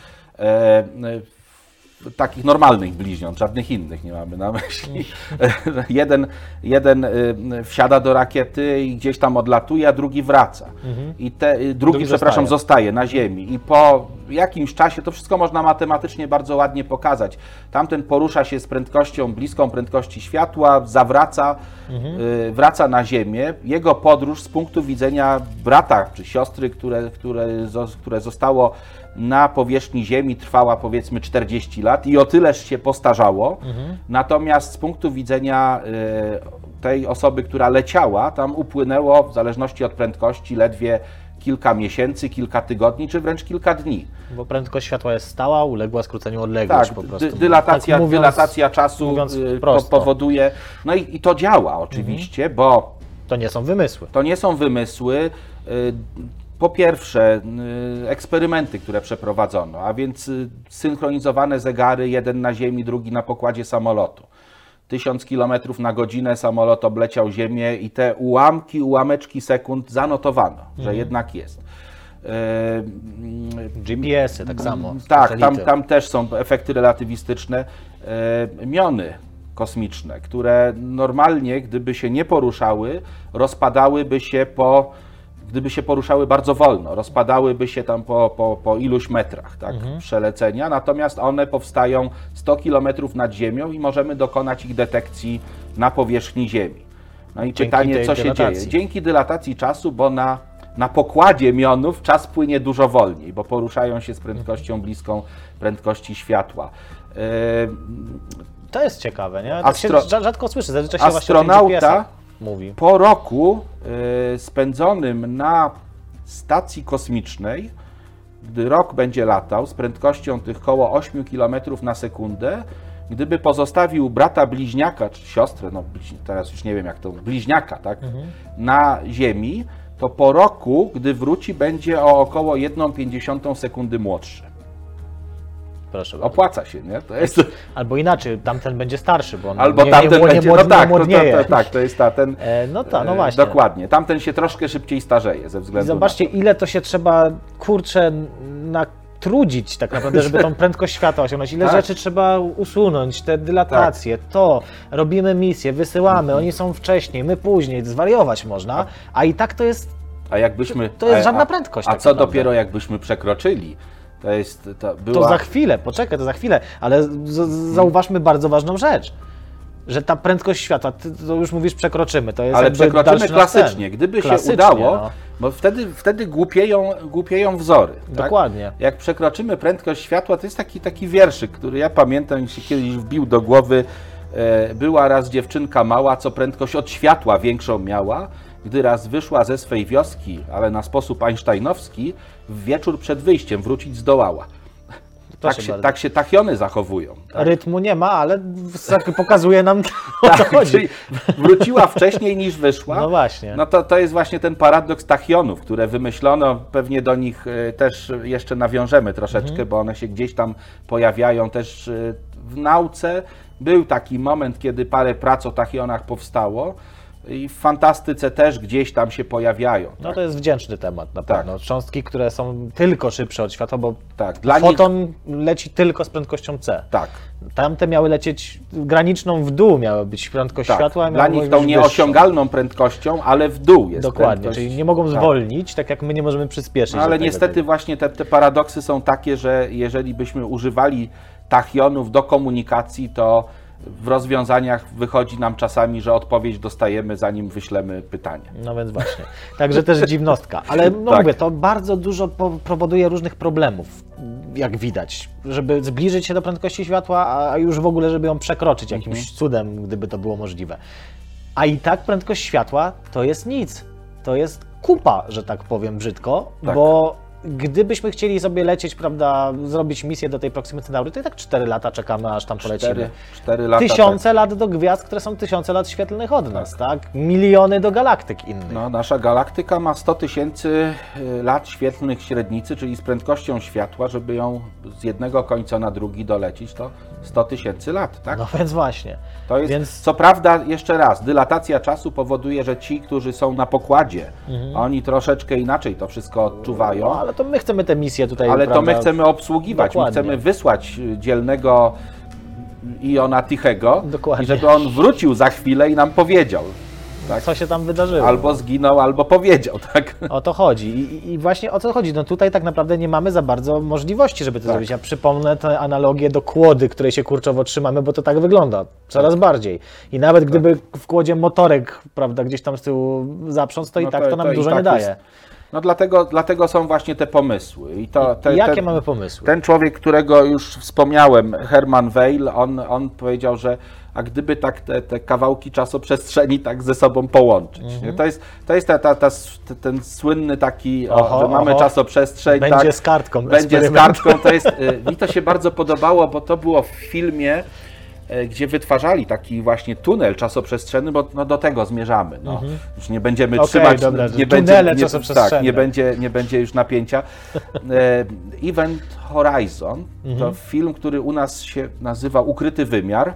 Tak, tak, tam taki E, pojazd kosmiczny. Tak, tam był pojazd kosmiczny, który miał urządzenie, dzięki któremu można było otworzyć takie przejście, taki tunel czasoprzestrzenny. Okazało się, że otworzyli, ale gdzieś do piekła, do jakiegoś... Spoiler alert, Tak. tam był diabeł, jest w czarnej dziurze. Tak. No, tak, tak. No to jest film na tyle stary. Ja myślę, że te stare rzeczy to, to albo wszyscy znają, albo...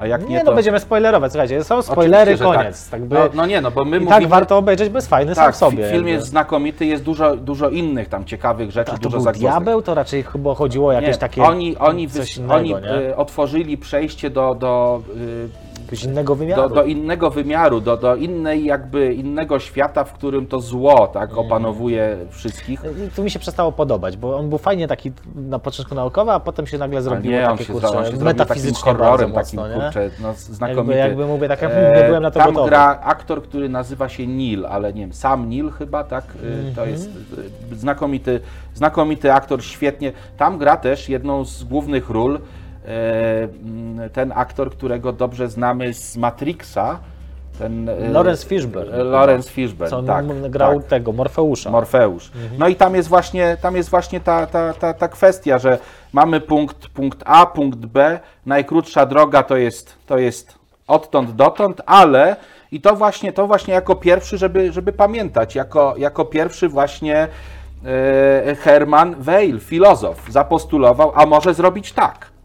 I wszyscy zrobili, I wszyscy wow, no, nie? No i, bo i za- wiemy, że czasoprzestrzeń się wygina. tak, i za, zaczęto, potem były pewne rozwiązania, rozwiązania Schwarzschild podał, y, pokazał, że, że mogą istnieć takie obiekty, które nazywamy czarnymi dziurami i że najprawdopodobniej te osobliwości są właśnie takimi miejscami. To też rzadko o tym mówimy, ale Schwarzschild, który ten promień Schwarzschilda podał rozwiązania właśnie na tą tam możemy sobie policzyć z wzorów z Schwarzschilda, jaka jest masa czarnej dziury, dla jakiej masy, jaki będzie promień tego horyzontu, horyzontu zdarzeń.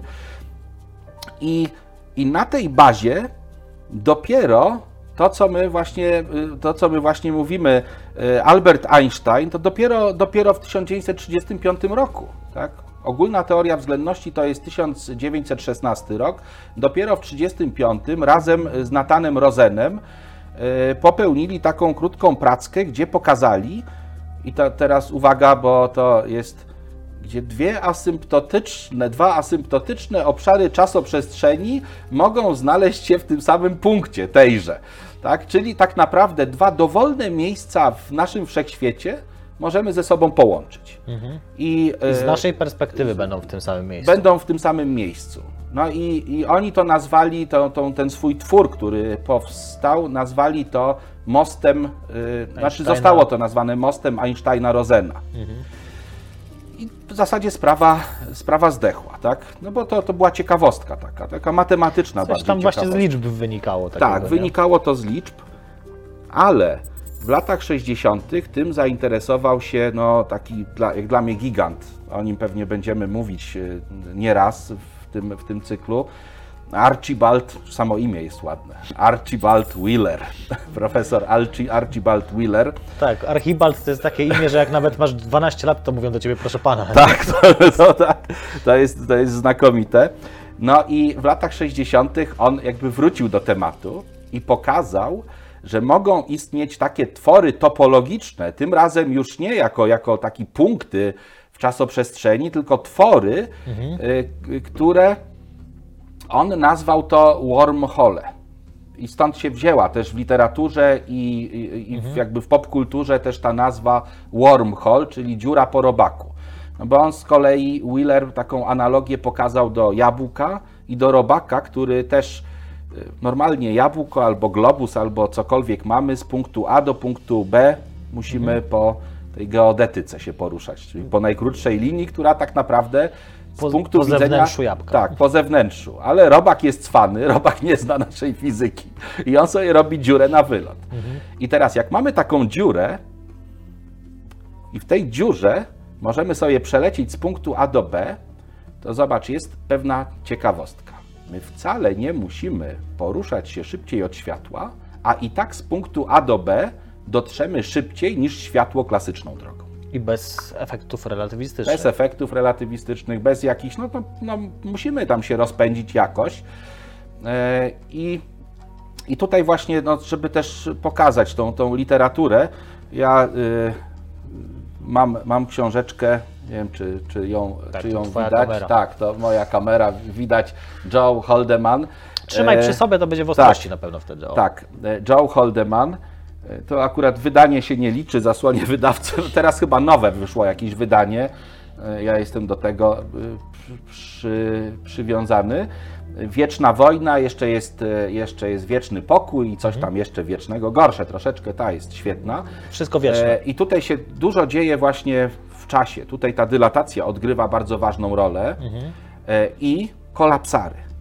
Kolapsary, czyli ta da, dawna, pierwotna nazwa na coś, co dzisiaj nazywamy czarną dziurą.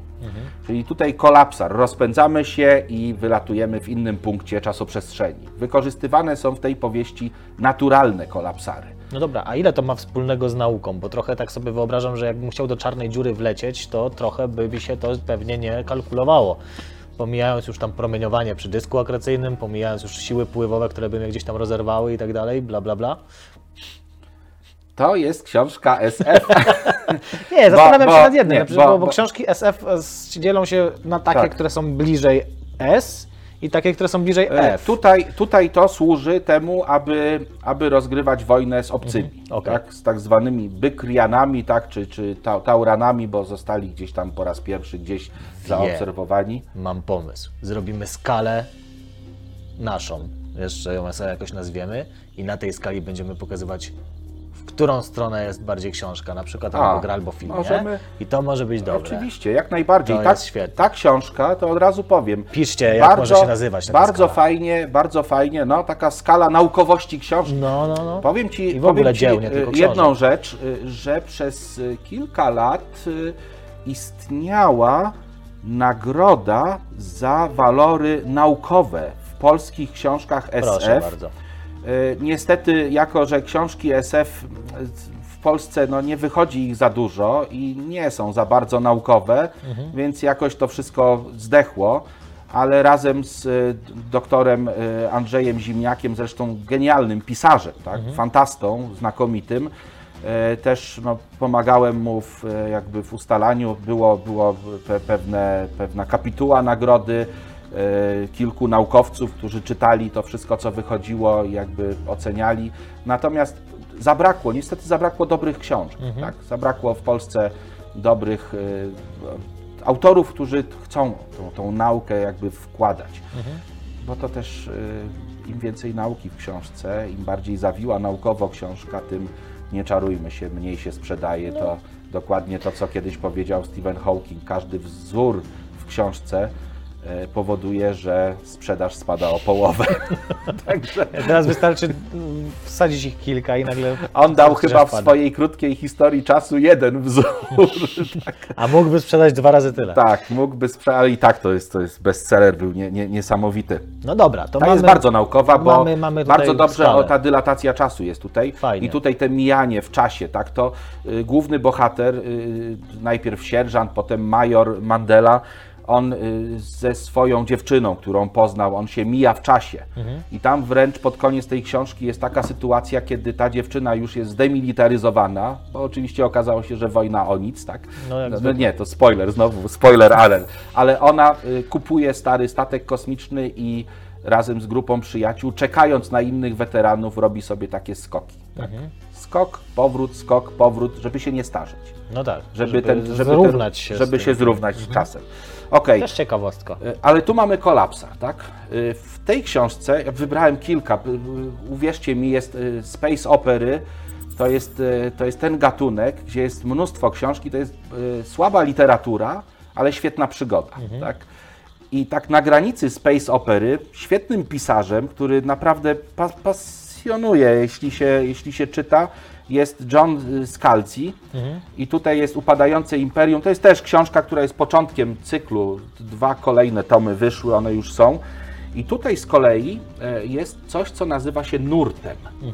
I to są też takie wormhole, naturalne wor- wormhole, które są wykorzystywane y, do podróży. W tej książce jakby oś fabuły opiera się na tym, że te nurty zaczynają zanikać, O, że zaczyna coś się z nimi dziać. tak jakby autostrady nam zarastały. Tak, to jest dokładnie tak, jakby, jakby nagle te autostrady gdzieś zaczęły prowadzić donikąd, albo stawały się coraz węższe i nagle, nagle z- zanikały. I niektóre światy, do których jest e, świetna komunikacja, nagle okazuje się, że za chwilę one zostaną jakby odłączone. Tak? To też jest. To, To też jest coś jak w Star Trek, nie? W Star Trek korzystali z takich naturalnych wormholi, w których notabene też żyły istoty, gdzieś tam takie bardziej bezcielesne, nazwijmy to, Tak. takie formy energii świadomej. I, I to były naturalne wormhole, nie? Jakby Federacja chyba nie była w stanie A w, Star otwierać. Trek, a w Star Trek nie było, y, bo to, to już przechodzimy. No, żeby jeszcze za, zamknąć Jasne, temat tych okej, tuneli czaso, czasoprzestrzennych, Mówię właśnie o takich Y, naturalnych, tak. że wykorzystywano coś, co już to, to właśnie istniało. ten Wheeler razem, razem z Fillerem na początku lat 60. pokazali, y, że mogą istnieć takie twory, ale niestety, i one są, tutaj nie ma żadnej fantastyki. Wheeler i, i, i Fuller pokazali, że one ist, mogą istnieć, ale niestety żeby rozwiązania e, matematyczne były stabilne, to trzeba tam pewne założenia robić. Nieskończona ilość energii albo jakichś tam rzeczy. Potem pojawiło się parę innych prac, które mniej lub bardziej wyjaśniały stabilność tych, tych wormholi.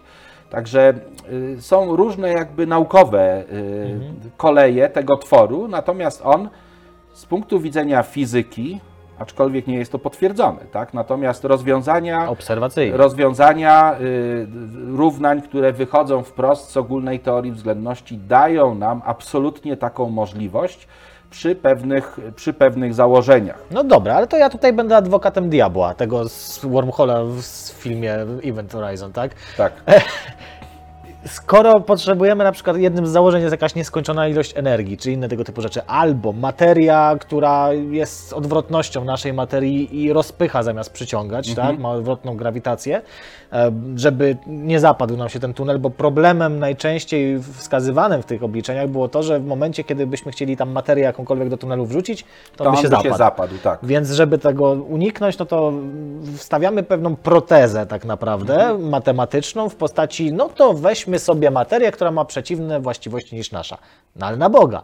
Czy my mamy taką materię? Nie słyszałem. Czy my mamy możliwość pozyskania nieskończonej ilości energii? Nie my jesteśmy w stanie pozyskać, bo jej tak. jest skończona liczba, z racji, ilość tak naprawdę z racji tego, że wszechświat jest skończony w pewien Mhm. sposób, tak?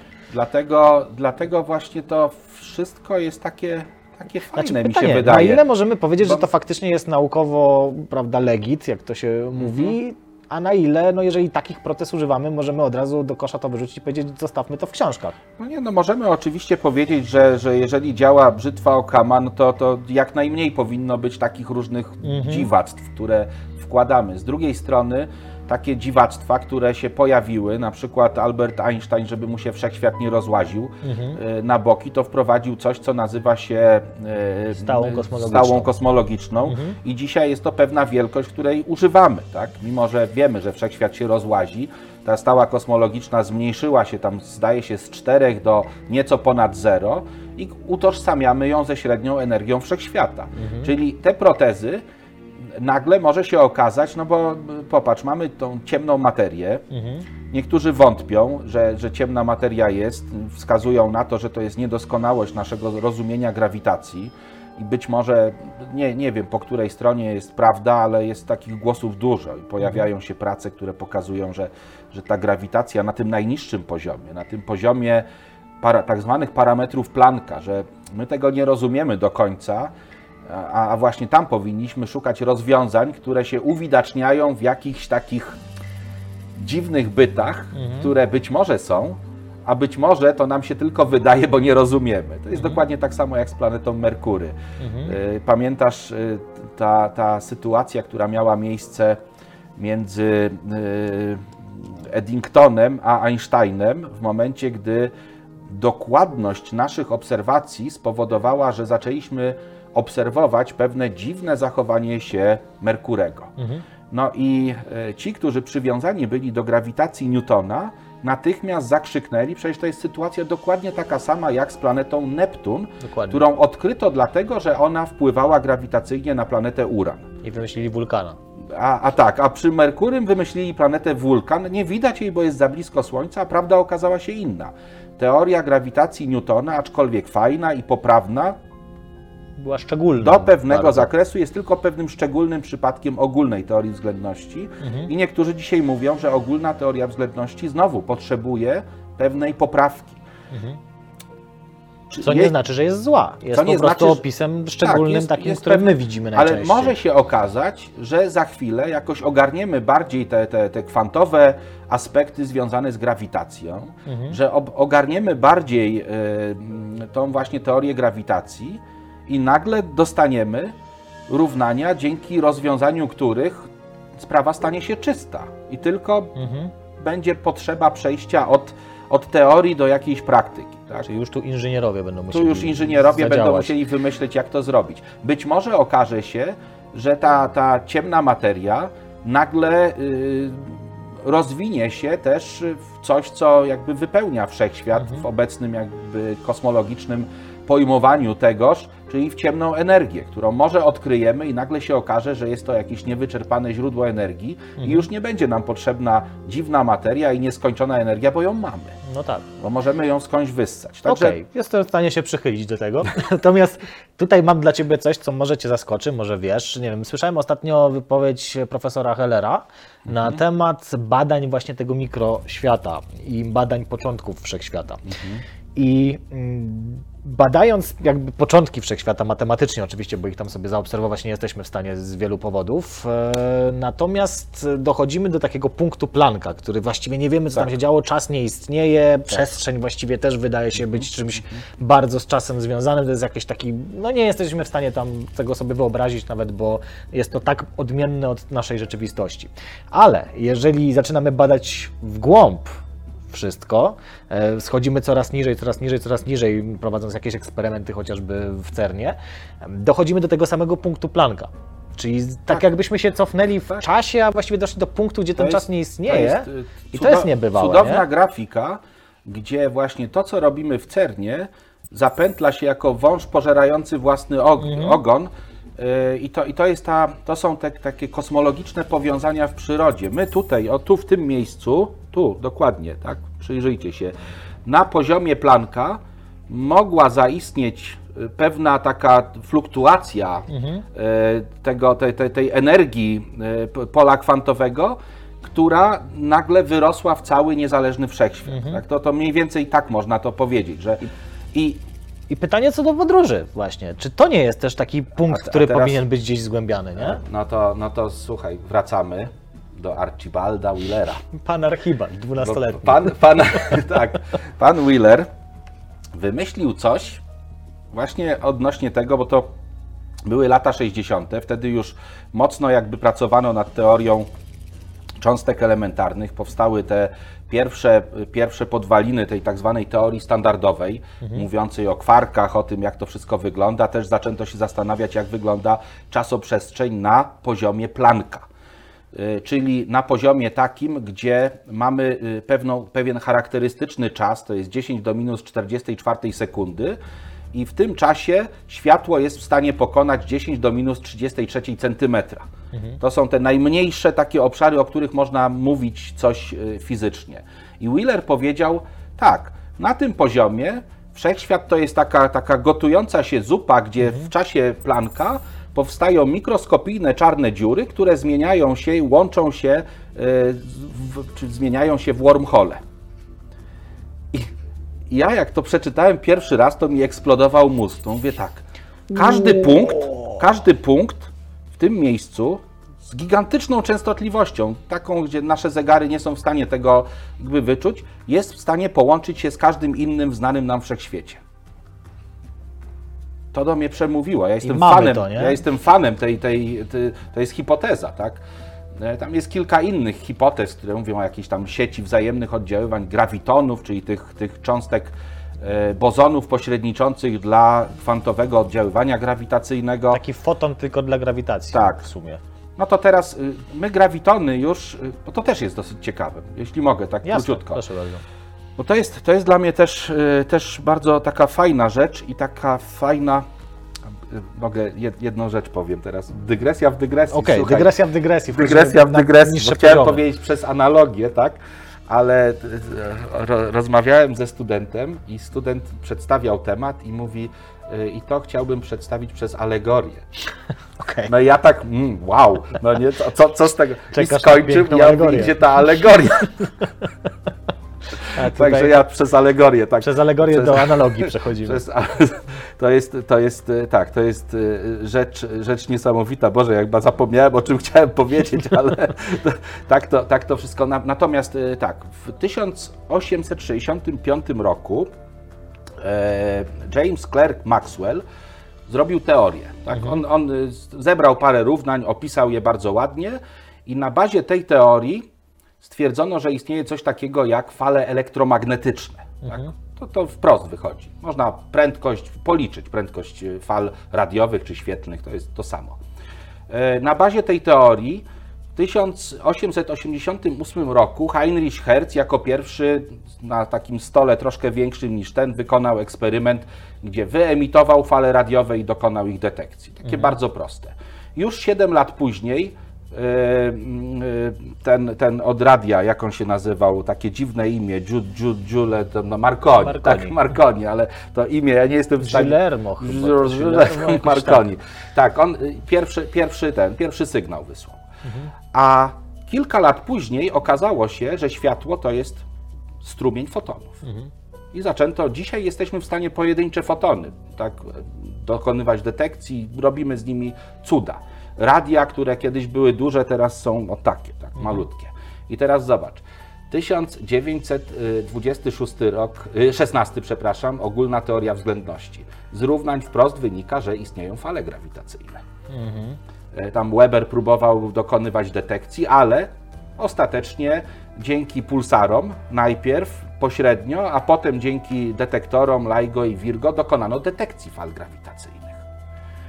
To ja teraz czekam, kiedy nastąpi ten etap, kiedy my będziemy w stanie mm, zaprząc fale grawitacyjne do, Do roboty. do roboty i kiedy te pojedyncze grawitony będziemy w stanie odkryć. Ale to, no to mówię, to taka dygresja. Natomiast sieć tych grawitonów miałaby być też tym najbardziej podstawowym takim elementem czasoprzestrzeni. Ale zobacz, jeżeli już tam, według Willera, myślę, że wielu fanów Willera będzie, taki kołowiec, tak? Trochę tak. E, według niego w zasadzie każdy punkt z każdym w, w znanym nam wszechświecie jest w jakiś tam sposób połączony. To jest niezwykłe. A jeśli jeszcze tam te grawitony czy inne, nie wiem, cząstki w, korzystają z tych, z tych tuneli czasoprzestrzennych, no to, to, też jest, to też jest dosyć ciekawa sprawa.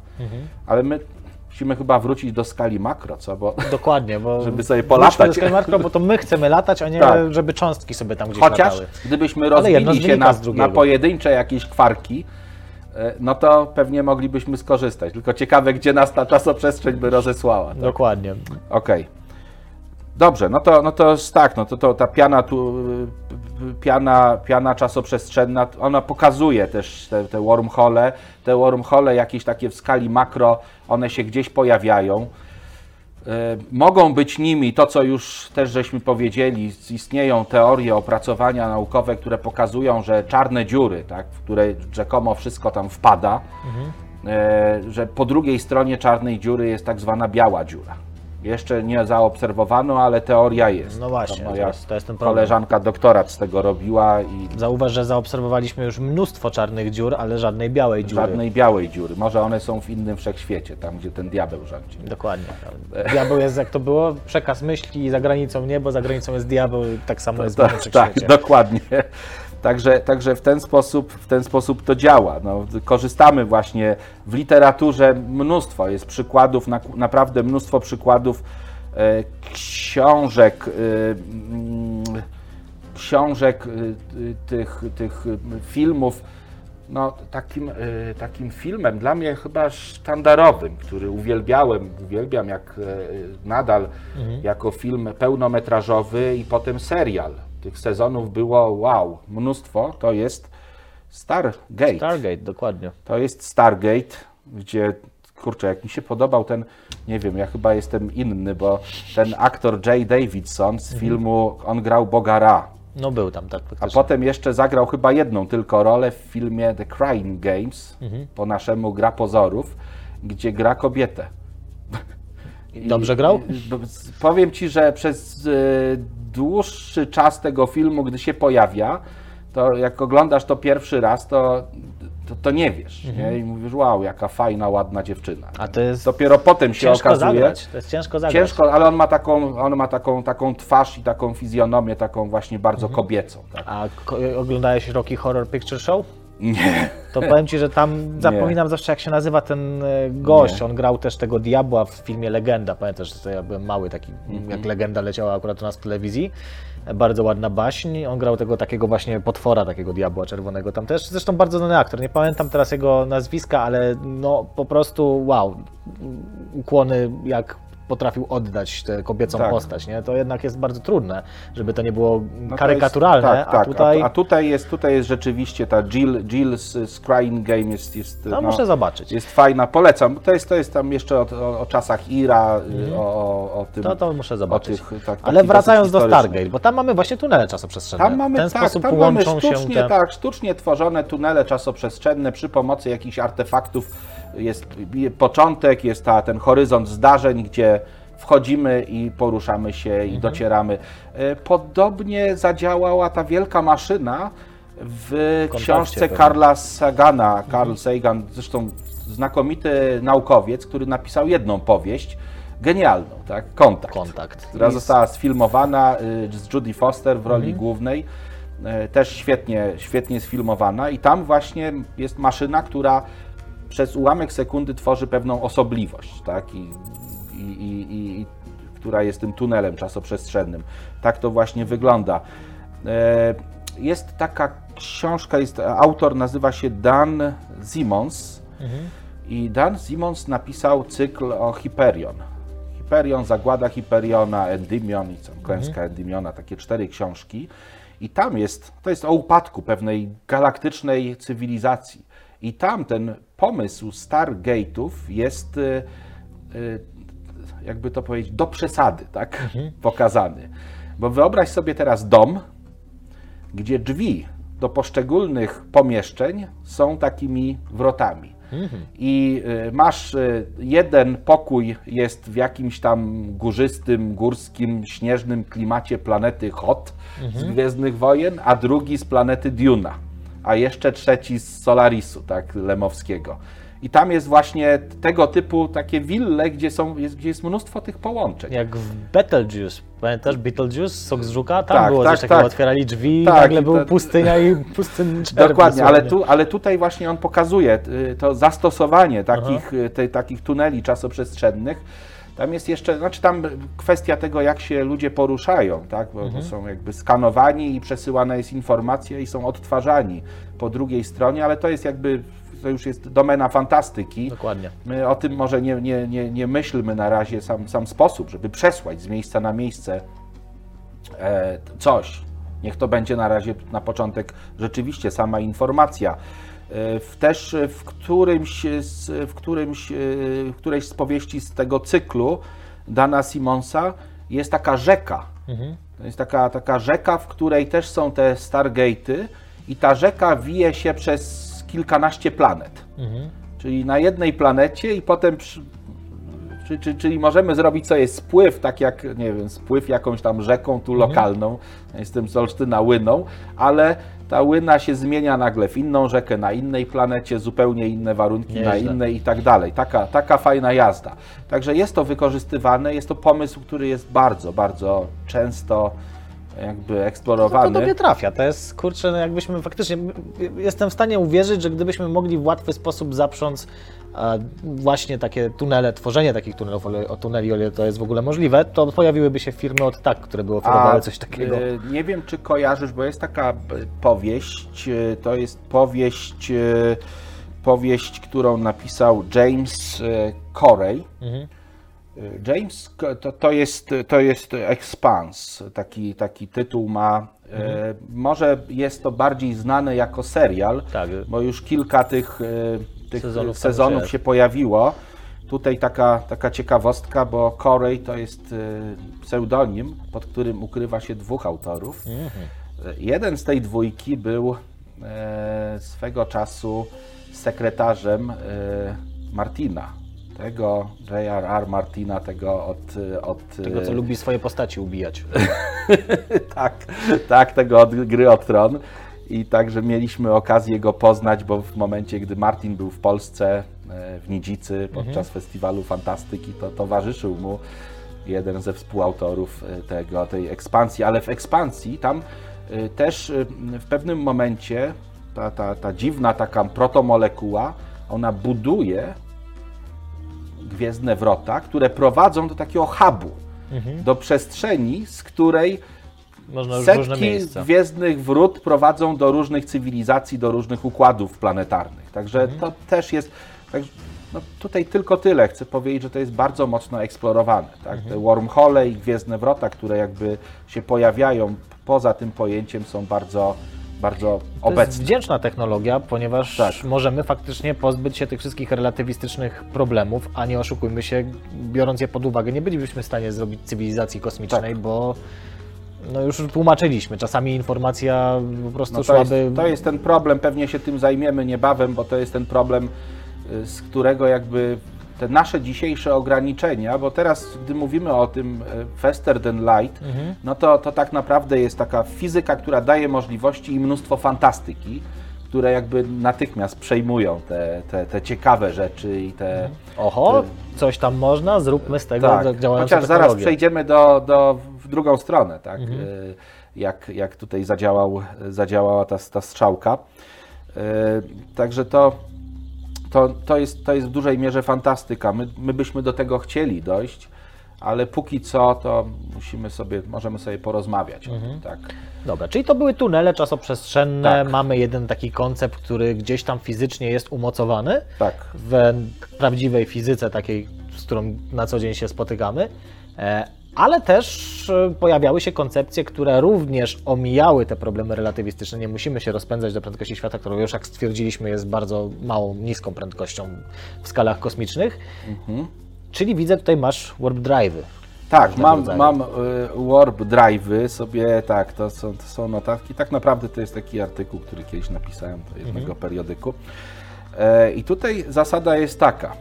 Ja też, y, gdy, gdy się dawno temu tym pasjonowałem, nawet gdzieś mam ten artykuł, który w 1994 roku został y, napisany przez fizyka meksykańskiego Miguela Alcubierra. Miguel Alcubierre. I on napisał e, do pisma, bardzo poważne i prestiżowe pismo Classical and Quantum Gravity.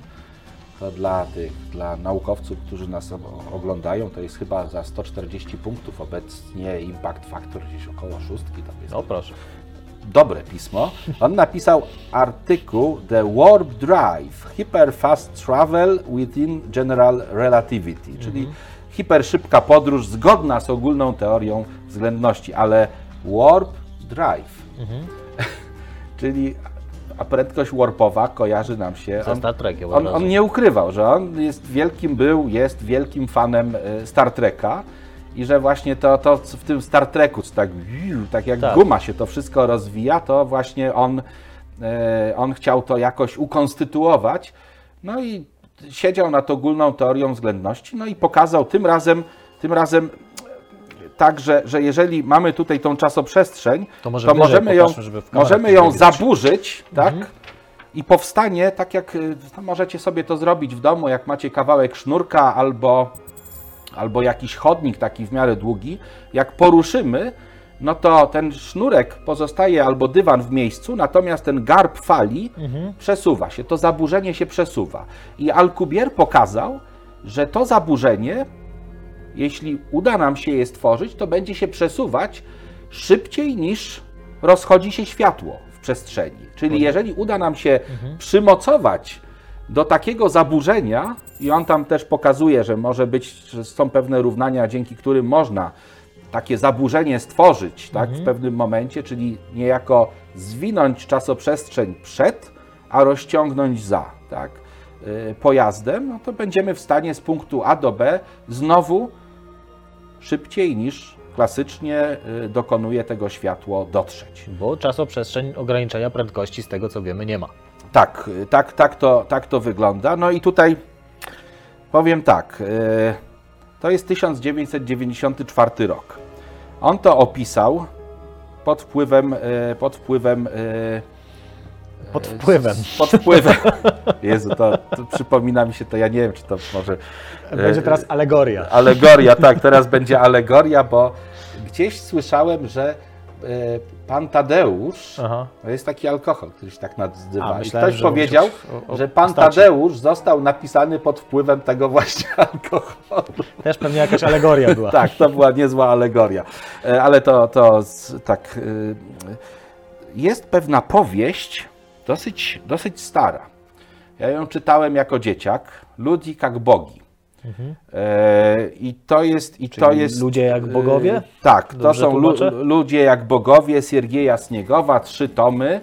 I tam są tak zwane gwiezdne pługi, Mhm. które właśnie w ten sposób się poruszają. Co więcej, one mają jeszcze taką możliwość, że mogą przetwarzać jakby przestrzeń w materię, tak? To jest, o, Sniegow poleciał naprawdę dosyć grubo. To wróżki tym- i czarodziejki. Tak, tylko że i, i mnie bardzo to pasjonowało. Ja to czytałem gdzieś tak koniec y, podstawówki, y, początek, początek szkoły średniej, czyli jakieś 14 lat z wypiekami, tak, y, to przeczytałem.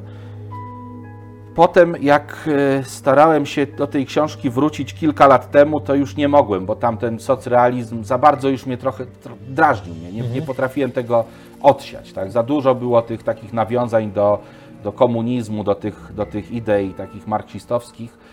E, Ale może, może by się udało to, bo, bo to świetna przygodowa książka. Więc jeszcze zanim Alcubierre wpadł na pomysł, to już fantastyka ten pomysł, ale y, nie sądzę, żeby Alcubierre czytał Sniegowa, tak? bo to chyba się w Meksyku nie ukazał. No raczej się zastanawiał właśnie nad Star Trekiem, widział jak to tam działa. Tak, Co zresztą Star Trek też był przecież konsultowany z różnego rodzaju mm, fizykami, tak żeby to ten e, technobełkot tak zwany, bo tak się nazywa oficjalnie właśnie to, to co jest napisane w scenariuszu i odnosi się do nauki, a się odnosi tak ślizgając się po nauce właśnie jako technobełkot, więc to też było konsultowane z różnego rodzaju fizykami, Tak. żeby miało przynajmniej jako takie oparcie w rzeczywistości.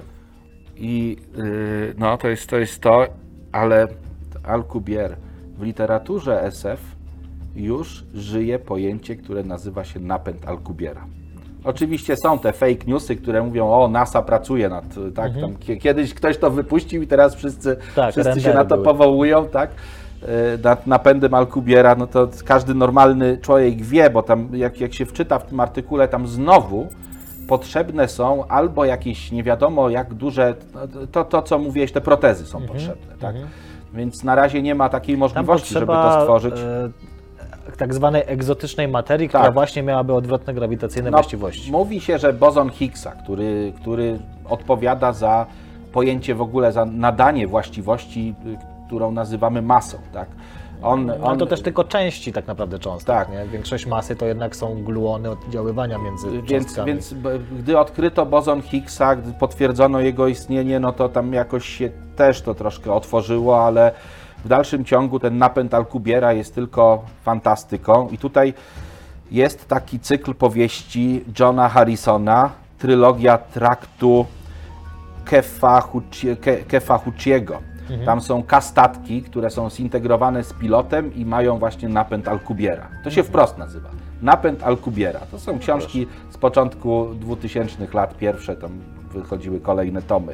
Także to, to jest. No i napęd Alcubiera, i tu po, po, pokażę dzisiaj już ostatnią książkę, chociaż pewnie będziemy Ro, mówić. rodzima bardzo. Bardzo rodzima, bardzo y, niełatwa w odbiorze, y, bo, bo Dukaj, Dukaj Będą jakieś... napisał mi coś, Dukaj dla Leszka mi napisał, tak? dla, napisał mi dla Leszka, tak? Lechu to dla Tak. ciebie. Tak, to dla mnie, dla Leszka. Mogę każdemu Leszkowi ją teraz dać i będzie miał od, od Jacka Dukaja książkę. W każdym razie książka y, to, to ma być z założenia pierwszy, y, pierwszy, pierwszy tom. On cały czas pracuje nad drugim. Y, Ostatnio, parę lat temu, jak, jak miałem okazję się z nim widzieć, to miał, mówił, że napisał, ale wyrzucił całość, nie? Bo, bo mu się nie podobało. Jest takim no, bardzo charakterystycznym jakby człowiekiem i charakterystycznie pod, podchodzi do literatury. E, książka jest trudna, ale tutaj statki kosmiczne właśnie e, poruszają się, poruszają się na tak zwanej kraftfali, którą absolutnie można utożsamiać z, z tym, co Alcubierre wymyślił. Tak? Także... Że Kraftwerk, jak słyszę, Kraftfale. A nie, no Kraftwerk- lecące. a Kraftwerk Wchodzisz to... w nadprzestrzeń na Kraftfali i słyszysz Kraftwerk. Tak, a Kraftwerk to jest, to jest zupełnie Inna co, co innego. A to ja mam pytanie Ale cudowna muzyka. No jeżeli o muzyce możemy, o to ojejku. Tak, to... to, to, osobną serię można by Tak. było zrobić. Słuchaj, mam do Ciebie pytanie. Nie wiem, jeżeli masz o tym dalej, to od razu mów. E, Natomiast m, może Ty byś rozwiał moje wątpliwości. Mamy Star Trek i mamy Star Wars. Tak. Jak zresztą widać, it's a trap, ale pytanie absolutnie pułapką nie jest. Czy te napędy, które są tam, powiedzmy, w tych e, seriach, to są napędy działające na tej samej zasadzie? No bo w Star Trek mamy typowo napęd Alkubiera, z tego co rozumiem. To jest po prostu Tak. zakrzywianie czasoprzestrzeni. tak. W Star Wars mamy jakąś nadprzestrzeń, tak? W Star Wars wchodzi. wcho- wchodzi się w nadprzestrzeń i nawiguje się w tej, w tej, w tej nadprzestrzeni. Mhm. I tam y, to, co jest, i można nawigując z punktu A do punktu B, można y, odnajdywać trasy, tak, odpowiednio nawigując, które będą krótsze, będą skrótami, będą dłuższe. Tak czy inaczej, zawsze y, poruszamy się szybciej od światła, ale od nawigatora, od komputerów, nie wiem czego zale- zależy, ja to przynajmniej tak, tak, tak to kumam i stamtąd się bierze, że pokonałem y, y, trasę, z jakiegoś tam punktu do jakiegoś w 13 parseków. Jest tam takie, takie No głupie zdanie, które wydaje się głupie. Tak. Ale jak się zastanowimy, jak to wszystko wygląda, to on rzeczywiście znalazł najkrótszą drogę w hiperprzestrzeni. Tak, no to, to tak, ja to tak. Pytanie, czy to nie było tak zrobione, żeby po prostu uzasadnić głupotę, która była strzelona. Znaczy, nie oszukujmy się, to też jakoś nie sprawdzali E, nie, tego. dorabianie gęby do różnych głupot to jest oczywiście... Ale to jest ciekawe, co ty mówisz, bo, bo dorabiając gębę tak naprawdę Tak. można było wymyślić coś całkiem ciekawego, nie? Tutaj, y, wiesz co, to są takie rzeczy i, i pojawia się też y, w fantastyce, bo tu już przechodzimy jakby do fantastyki. Pojawiają się różne inne pomysły, których Mhm. jest dużo. Y, Duna. Niedługo ma być, teraz będą kina już otwarte, jak, jak ten, ten y, materiał pojawi się, to, to już będą kina czynne, tak? No tak, już będziemy tam po tej, zobaczyć będzie. bo, y, można będzie zobaczyć Dune i pewnie ta premiera się pojawi, tak? Bo czekano z tą Duną chyba aż, aż Mhm. Tak, będzie możliwe. będzie można w kinach znowu posiedzieć. Z, tak, posiedzieć w kinach.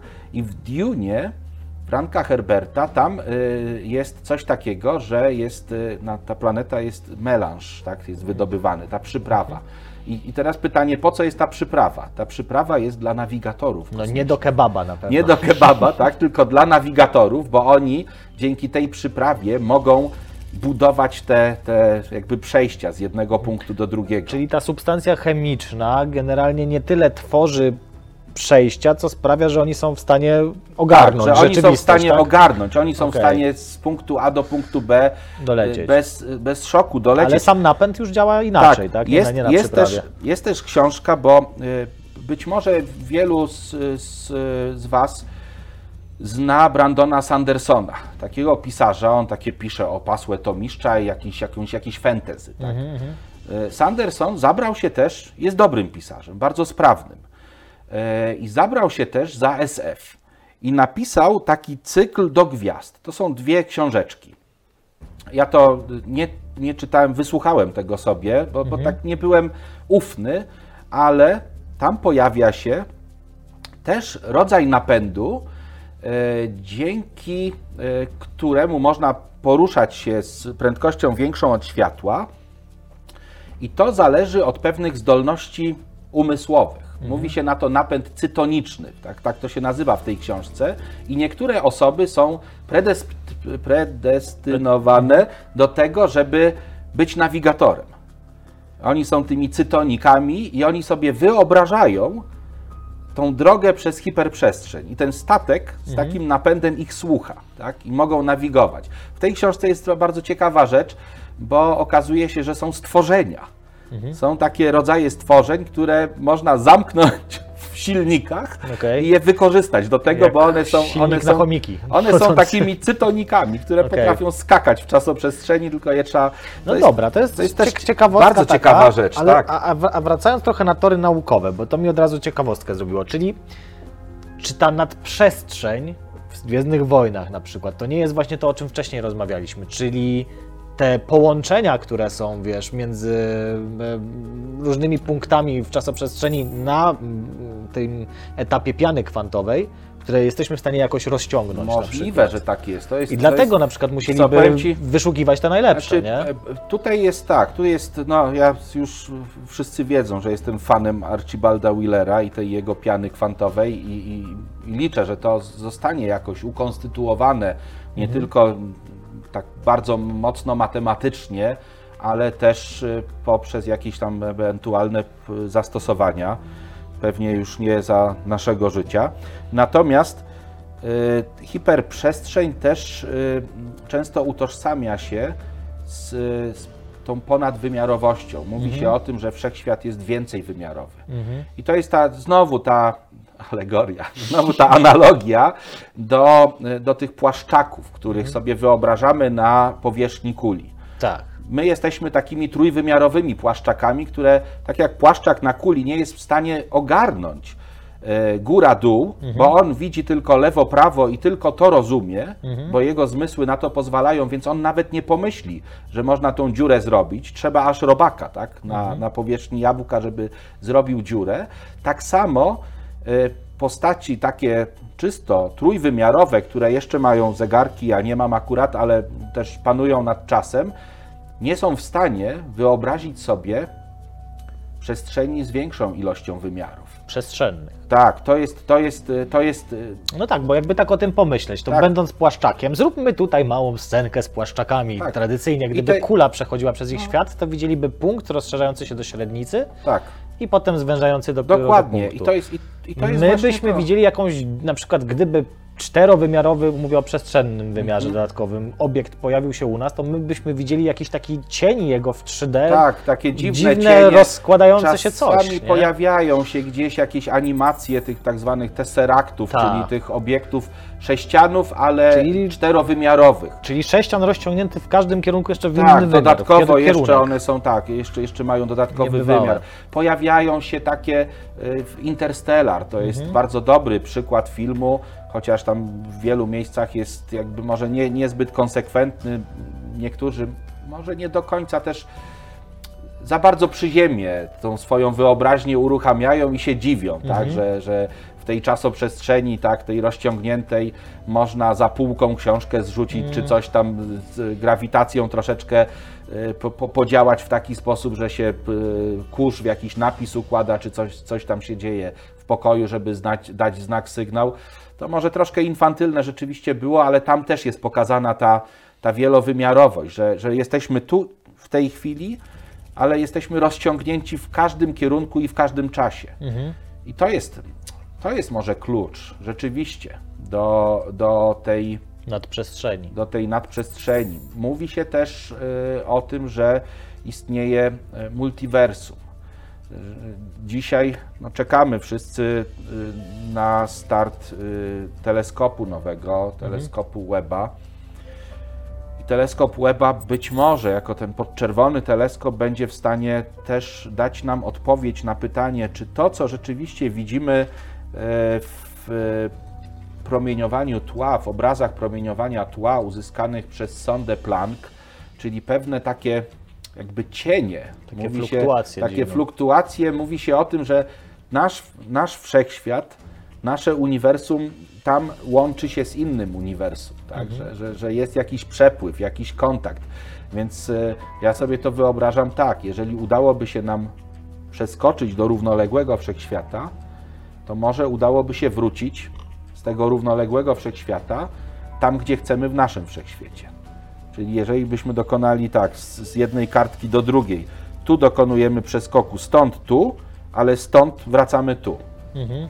bez straty czasu, tak? czy z jakimś minimalnym czasem. To też jest jakiś pomysł.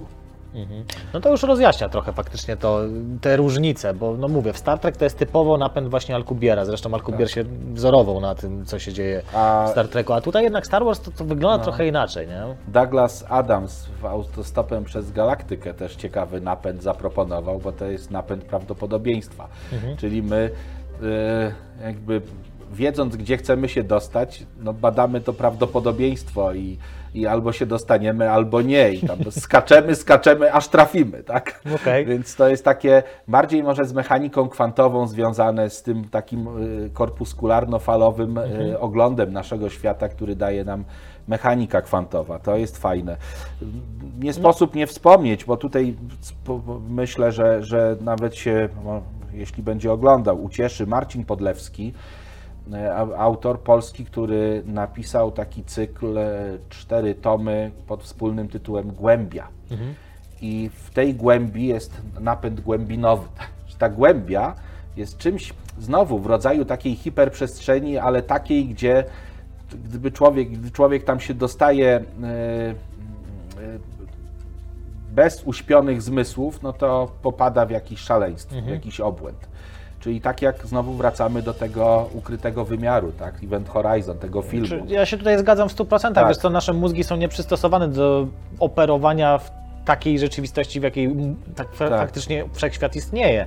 My sobie bardzo upraszczamy to do takiego specyficznego No, jest- stanu tego wszechświata, jaki obserwujemy tutaj, czy temperatura, ciśnienie, podstawowe rzeczy, ale właśnie chociażby fizyka kwantowa przyprawia o ból głowy, więc jestem w stanie sobie wyobrazić, że gdyby ktoś mógł zobaczyć tę całą złożoność wszechświata naraz, to po prostu popadłby w szaleństwo.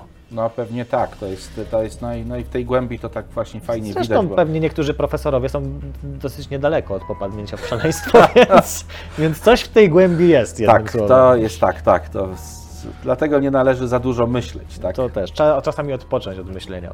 Ostatnio. op- op- op- A dobra, to potem może powiem, jak wyłączymy kamerę. Okej. Dobrze, to no i generalnie generalnie no to z tych pomysłów, nie wiem, być może e, osoby, które oglądają ten materiał, może mają jakieś inne doświadczenia z fantastyki odnośnie podróży, no bo tu może moglibyśmy jeszcze ewentualnie powiedzieć, mówić o e, tym, tej próbie i to też często się zdarza, próbie oszukiwania czasu. Tak? My nie, nie, nie latamy wtedy FTL, ale oszukujemy niejako y, czas, y, schładzając się czy wprowadzając się w jakiś tam stan hibernacji.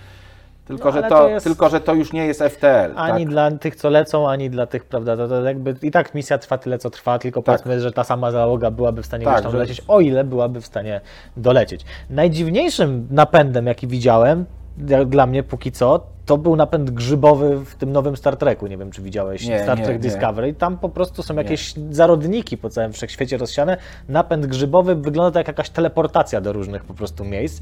E, mnie to odrzuciło, jakby nie, nie łykam napędu grzybowego, bo to już samo w sobie brzmi dziwnie. Sama nazwa jest dobra, no to ale po niektórych trochę, jak te, trochę jak ci cytonicy, bo tam też trzeba było Tak. mieć te zdolności w pewien sposób. I tak jak były melanż, zwierzęta. melanż w Dune, tak, to są to, że, że, że Widzę teraz, wprowadzasz... bardzo czerpali z tego. Tak, bo to jest... Ale co z teleportacją właśnie? No co z teleportacją? Czy no, to nie jest na przykład jakiś fajny pomysł na podróżowanie właśnie No w to jest właśnie, tych? to jest właśnie tak, że, że w, niektórych, y, w niektórych powieściach i w niektórych pomysłach wykorzystuje się właśnie ten, te tachiony, o których wspominaliśmy, że tam jest zamiana na strumień tachionów, które praktycznie z bardzo małą stratą czasu gdzieś tam y, docierają. To, to się też pojawia. No, ale A to one sama- docierałyby chyba wcześniej no, wtedy, no, no, do, docierałyby, no jakoś, jakoś to jest rozwiązywane, ale to też jakoś do, nie, nie dociera do mnie. Mhm. O, taki ciekawy, bo to jest, y, to jest taki, można powiedzieć, polski akcent, chociaż y,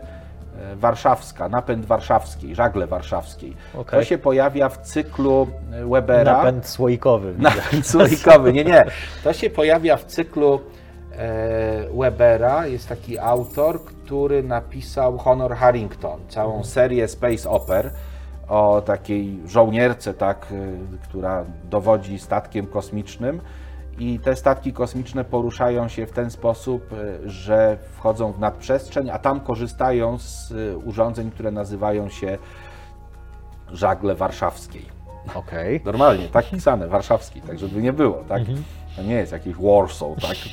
Piła wojenna. Tak, także, także tego typu rzeczy też są.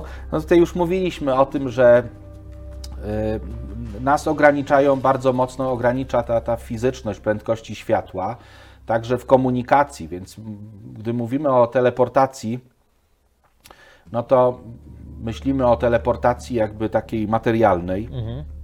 Dzisiaj dokonujemy teleportacji, ale teleportacji informacji. I niestety tutaj jest jedna podstawowa rzecz. Nawet nie tyle chyba informacji, co po prostu stanu kwantowego. Stanu kwantowego, tak, to, to jest tak, stanu kwantowego, a sama informacja o tym i tak musi być drogą Dokładnie. klasyczną, czyli, czyli i tak musimy sprawdzić, tak, Mhm. co, się, co się wydarzyło. Y, Całość opiera się znowu na y, y, pojęciu stanu splątanego. Mówiąc, mówiąc krótko, y, cząstki w świecie kwantowym nie są ustalone. Mhm. Czyli teraz sobie wyobraźcie, to można pewnie by zrobić taki trik kamerą, że z dużą częstotliwością ty się zmieniasz we mnie, a ja w ciebie. Mhm. E, I, i, tak, I tak tacy jesteśmy nieopisani. Ty jesteś sobą i mną cały czas, a ja jestem tobą i mną cały No czas. tak, to- I dopiero gdy kamera jakby popatrzy, to ustala, że ty jesteś Sobą. sobą, tak, a ja jestem sobą. Mhm. I e, cząstki właśnie tak długo, jak długo ich nie obserwujemy, one są takie, takie dziwne i wiążą się w takie układy. Mhm. Najprościej w pary. I teraz wyobraźmy sobie taką parę, gdzie obie cząstki jednocześnie są każdą z nich, czyli mają pewne właściwości, które zmieniają się, czy są obecne i dopiero w momencie, gdy zaobserwujemy, my nie tyle, że obserwujemy tę właściwość, tylko ją ustalamy. Ta cząstka dopiero przyjmuje jedną z dwóch możliwości z prawdopodobieństwem 50%. No tak. To jest, to jest właśnie ta różnica, bo wiele osób wyobraża sobie, że ta cząstka, mamy czerwoną i niebieską, tak jak z kulami w urnie, że ta, ta czerwona, ona cały czas jest czerwoną. I prawdopodobieństwo wylosowania to jest 50%.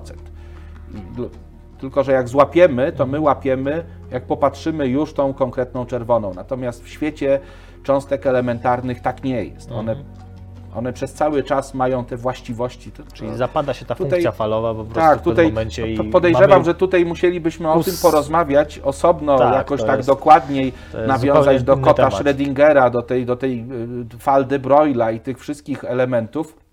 Przy okazji teleportacji można się tym zająć. Tak, i, i, i ta Natomiast tu jeszcze teleportacja, chciałem tak, tylko zaznaczyć, że obserwacja nie oznacza magicznego spojrzenia. Obserwacja zazwyczaj wiąże się z tym, że trzeba uderzyć bardzo mocno w taką cząstkę Tak, inną to jest- cząstką to i to pomiar, zaburza tak. jej po To jest prostu pomiar. funkcję, więc tu nie ma magii, tu jest czysta fizyka. tak, to jest, to, to jest pomiar, aczkolwiek e, powiem Ci szczerze, że y, ja na mechanikę kwantową, to jest czysta fizyka, to jest piękne, to, to równania opisują bardzo ładne, ale nie sposób na niektóre aspekty mechaniki kwantowej patrzeć inaczej, szczególnie jak się ma zaburzony intelekt fantastyką, inaczej jak tylko na magię. Ta magia odbywa się tu na, na poziomie tych, tych pojedynczych jakby elektronów, ona się odbywa w nas. Ale przecież, tak jak cytat mówi, że każda wystarczająco zaawansowana technologia będzie się jawiła Tak. niezaawansowanej jednostce jako Bo, magia. bo teraz, bo teraz y, znaczy takim, takim przykładem tej, tej, tej, tej magii Mhm. dla mnie jest słońce.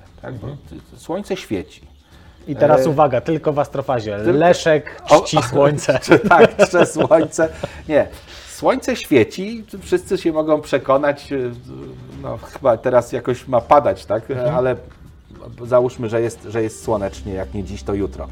E, w jaki sposób? No, w ten sposób, że w środku Słońca e, jest jakieś 300 miliardów atmosfer, 15 milionów stopni i w takich warunkach niezwykłego ciśnienia i niezwykłej temperatury protony łączą się ze sobą i następuje zjawisko, które nazywamy, i tu uwaga, ja cały czas podkreślam, to jest synteza helu. Reakcja jądrowa syntezy helu z wodoru. Broń Boże, spalanie wodoru, bo spalanie wodoru jest w tlenie i wtedy powstaje woda i to jest reakcja chemiczna.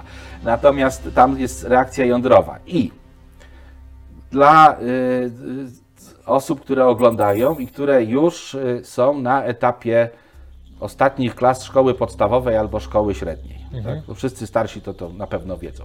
Istnieje coś takiego jak prawo Coulomba. Prawo Coulomba mówi nam, że dwie cząstki naładowane elektrycznie dodatnio będą się odpychać. Będą się odpychać tym bardziej, im, im są bliżej.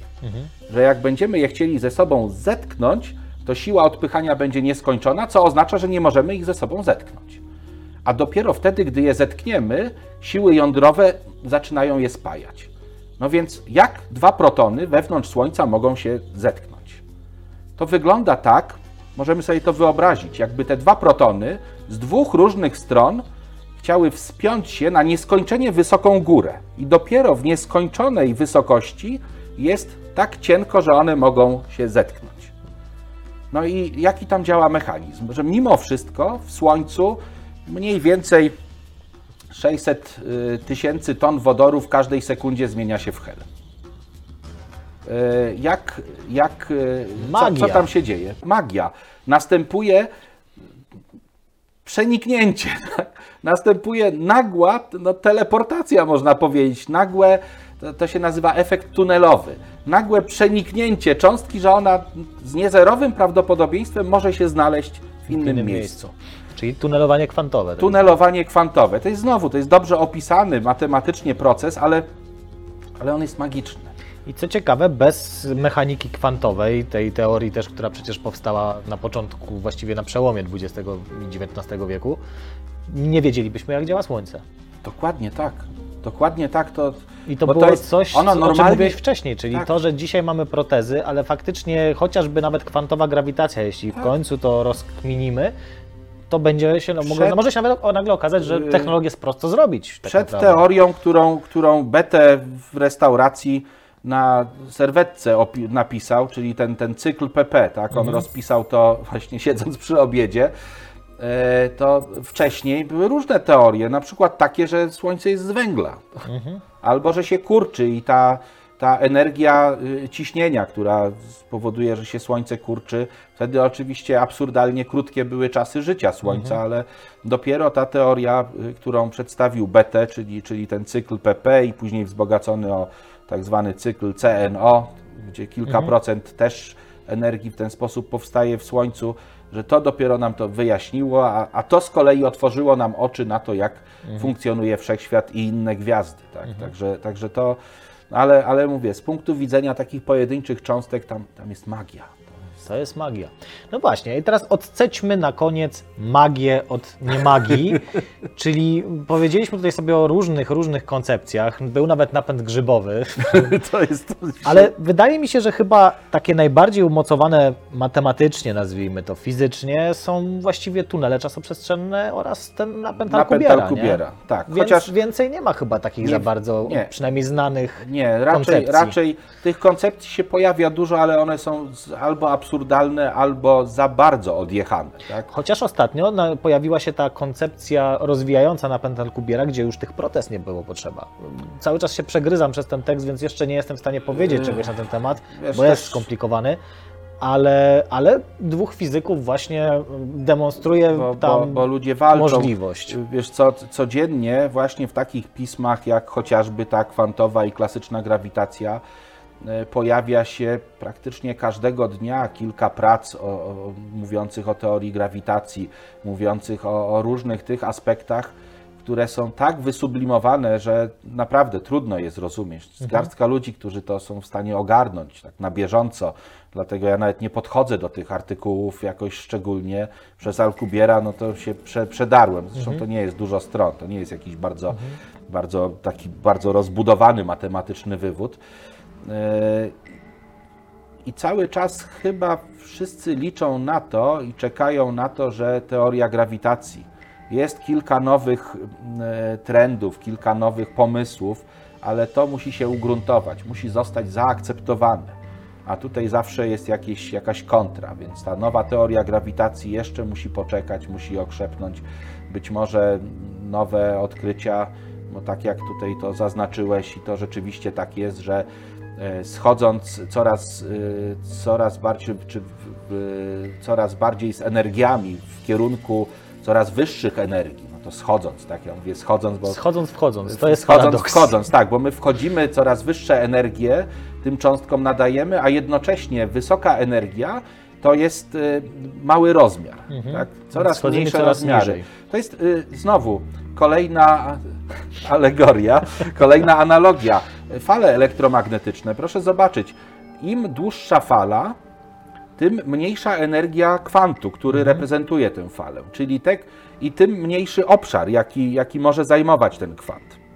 Czyli energię e, kwantów gamma, czy kwantów e, promieniowania rentgenowskiego są tak wysokie, i częstotliwości tych fal są tak wysokie, a długości fal tak małe, że one mogą jakby zajmować, czy mogą penetrować bardzo małe obszary. I tutaj.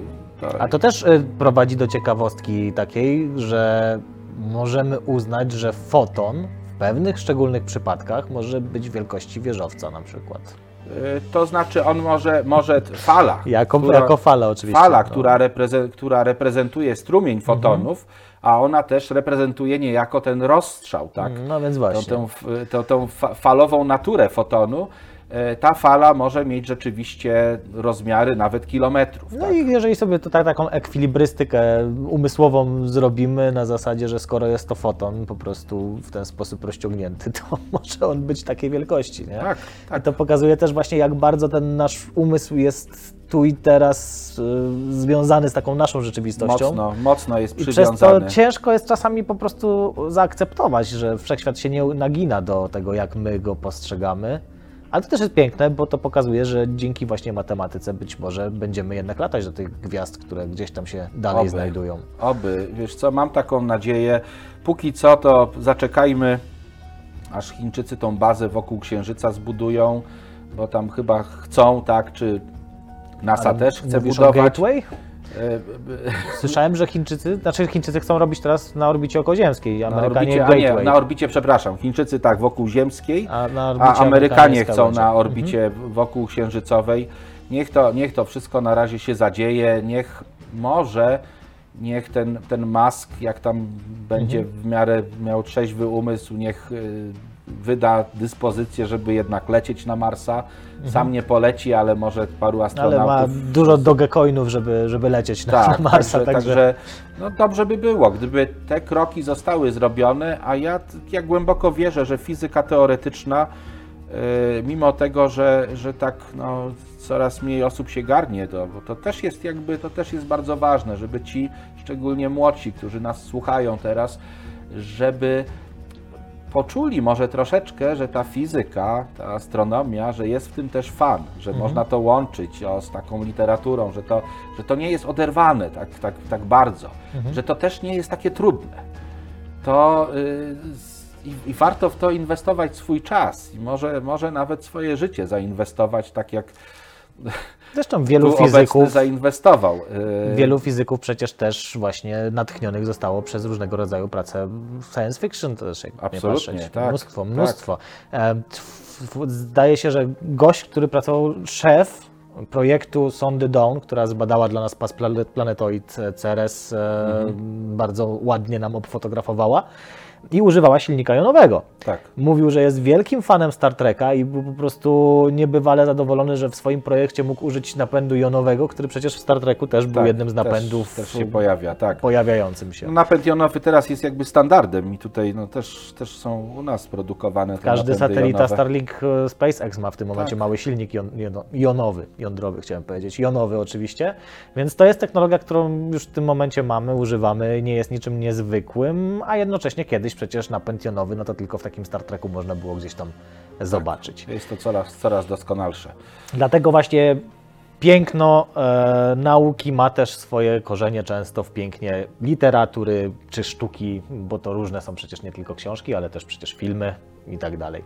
Tak. Jej e, przejawy. No No dobra, właśnie, ten, ten, y, to jest dobry ten, to jest dobry pomysł, nie wiem czy, czy, czy mogę tak, y, możesz, mów. dobry pomysł na tę nazwę tej skali. Mhm. Skali unaukowienia książek SF. Skala Dukaja? Skala, nie, może nie Dukaja, nie, nie. Ja, może y, ci, którzy oglądają, niech te pomysły nam przesyłają, a myślę, Piszcie że w komentarzach. my w, w, w, zadbamy o to, żeby te najlepsze też zostały w jakiś sposób książką, oczywiście, bo czym innym, nagrodzone.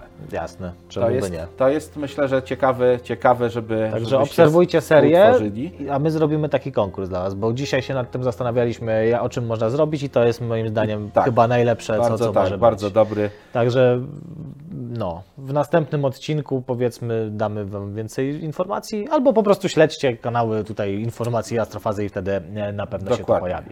Dobra, słuchajcie, Niestety, póki co jesteśmy cały czas na tej kłodzie, trzymając się kurczowo. Inną alegorię, e, analogię oczywiście zrobimy. E. Żeby wam nie weszło w Dokładnie. krew, to ta alegoria to jest zupełnie coś innego niż Dokładnie analogia. tak, więc żeby- żeby inną analogię zrobić, to mm, porównując to do domu, to my chcemy iść za ogrodzenie, a póki co na razie z tego łóżeczka ze szczebelkami nam jeden szczebelek wyjęli Tak. i my sobie tam, prawda, wypełzamy nieśmiało, badając te tereny dookoła łóżeczka. E, no cóż, widzimy się w kolejnym odcinku. Mm, Trzymajcie się, do zobaczenia i cześć. To, tak pokażę. Ja tak nie, ja tak nie umiem, mogę ze wspomaganiem.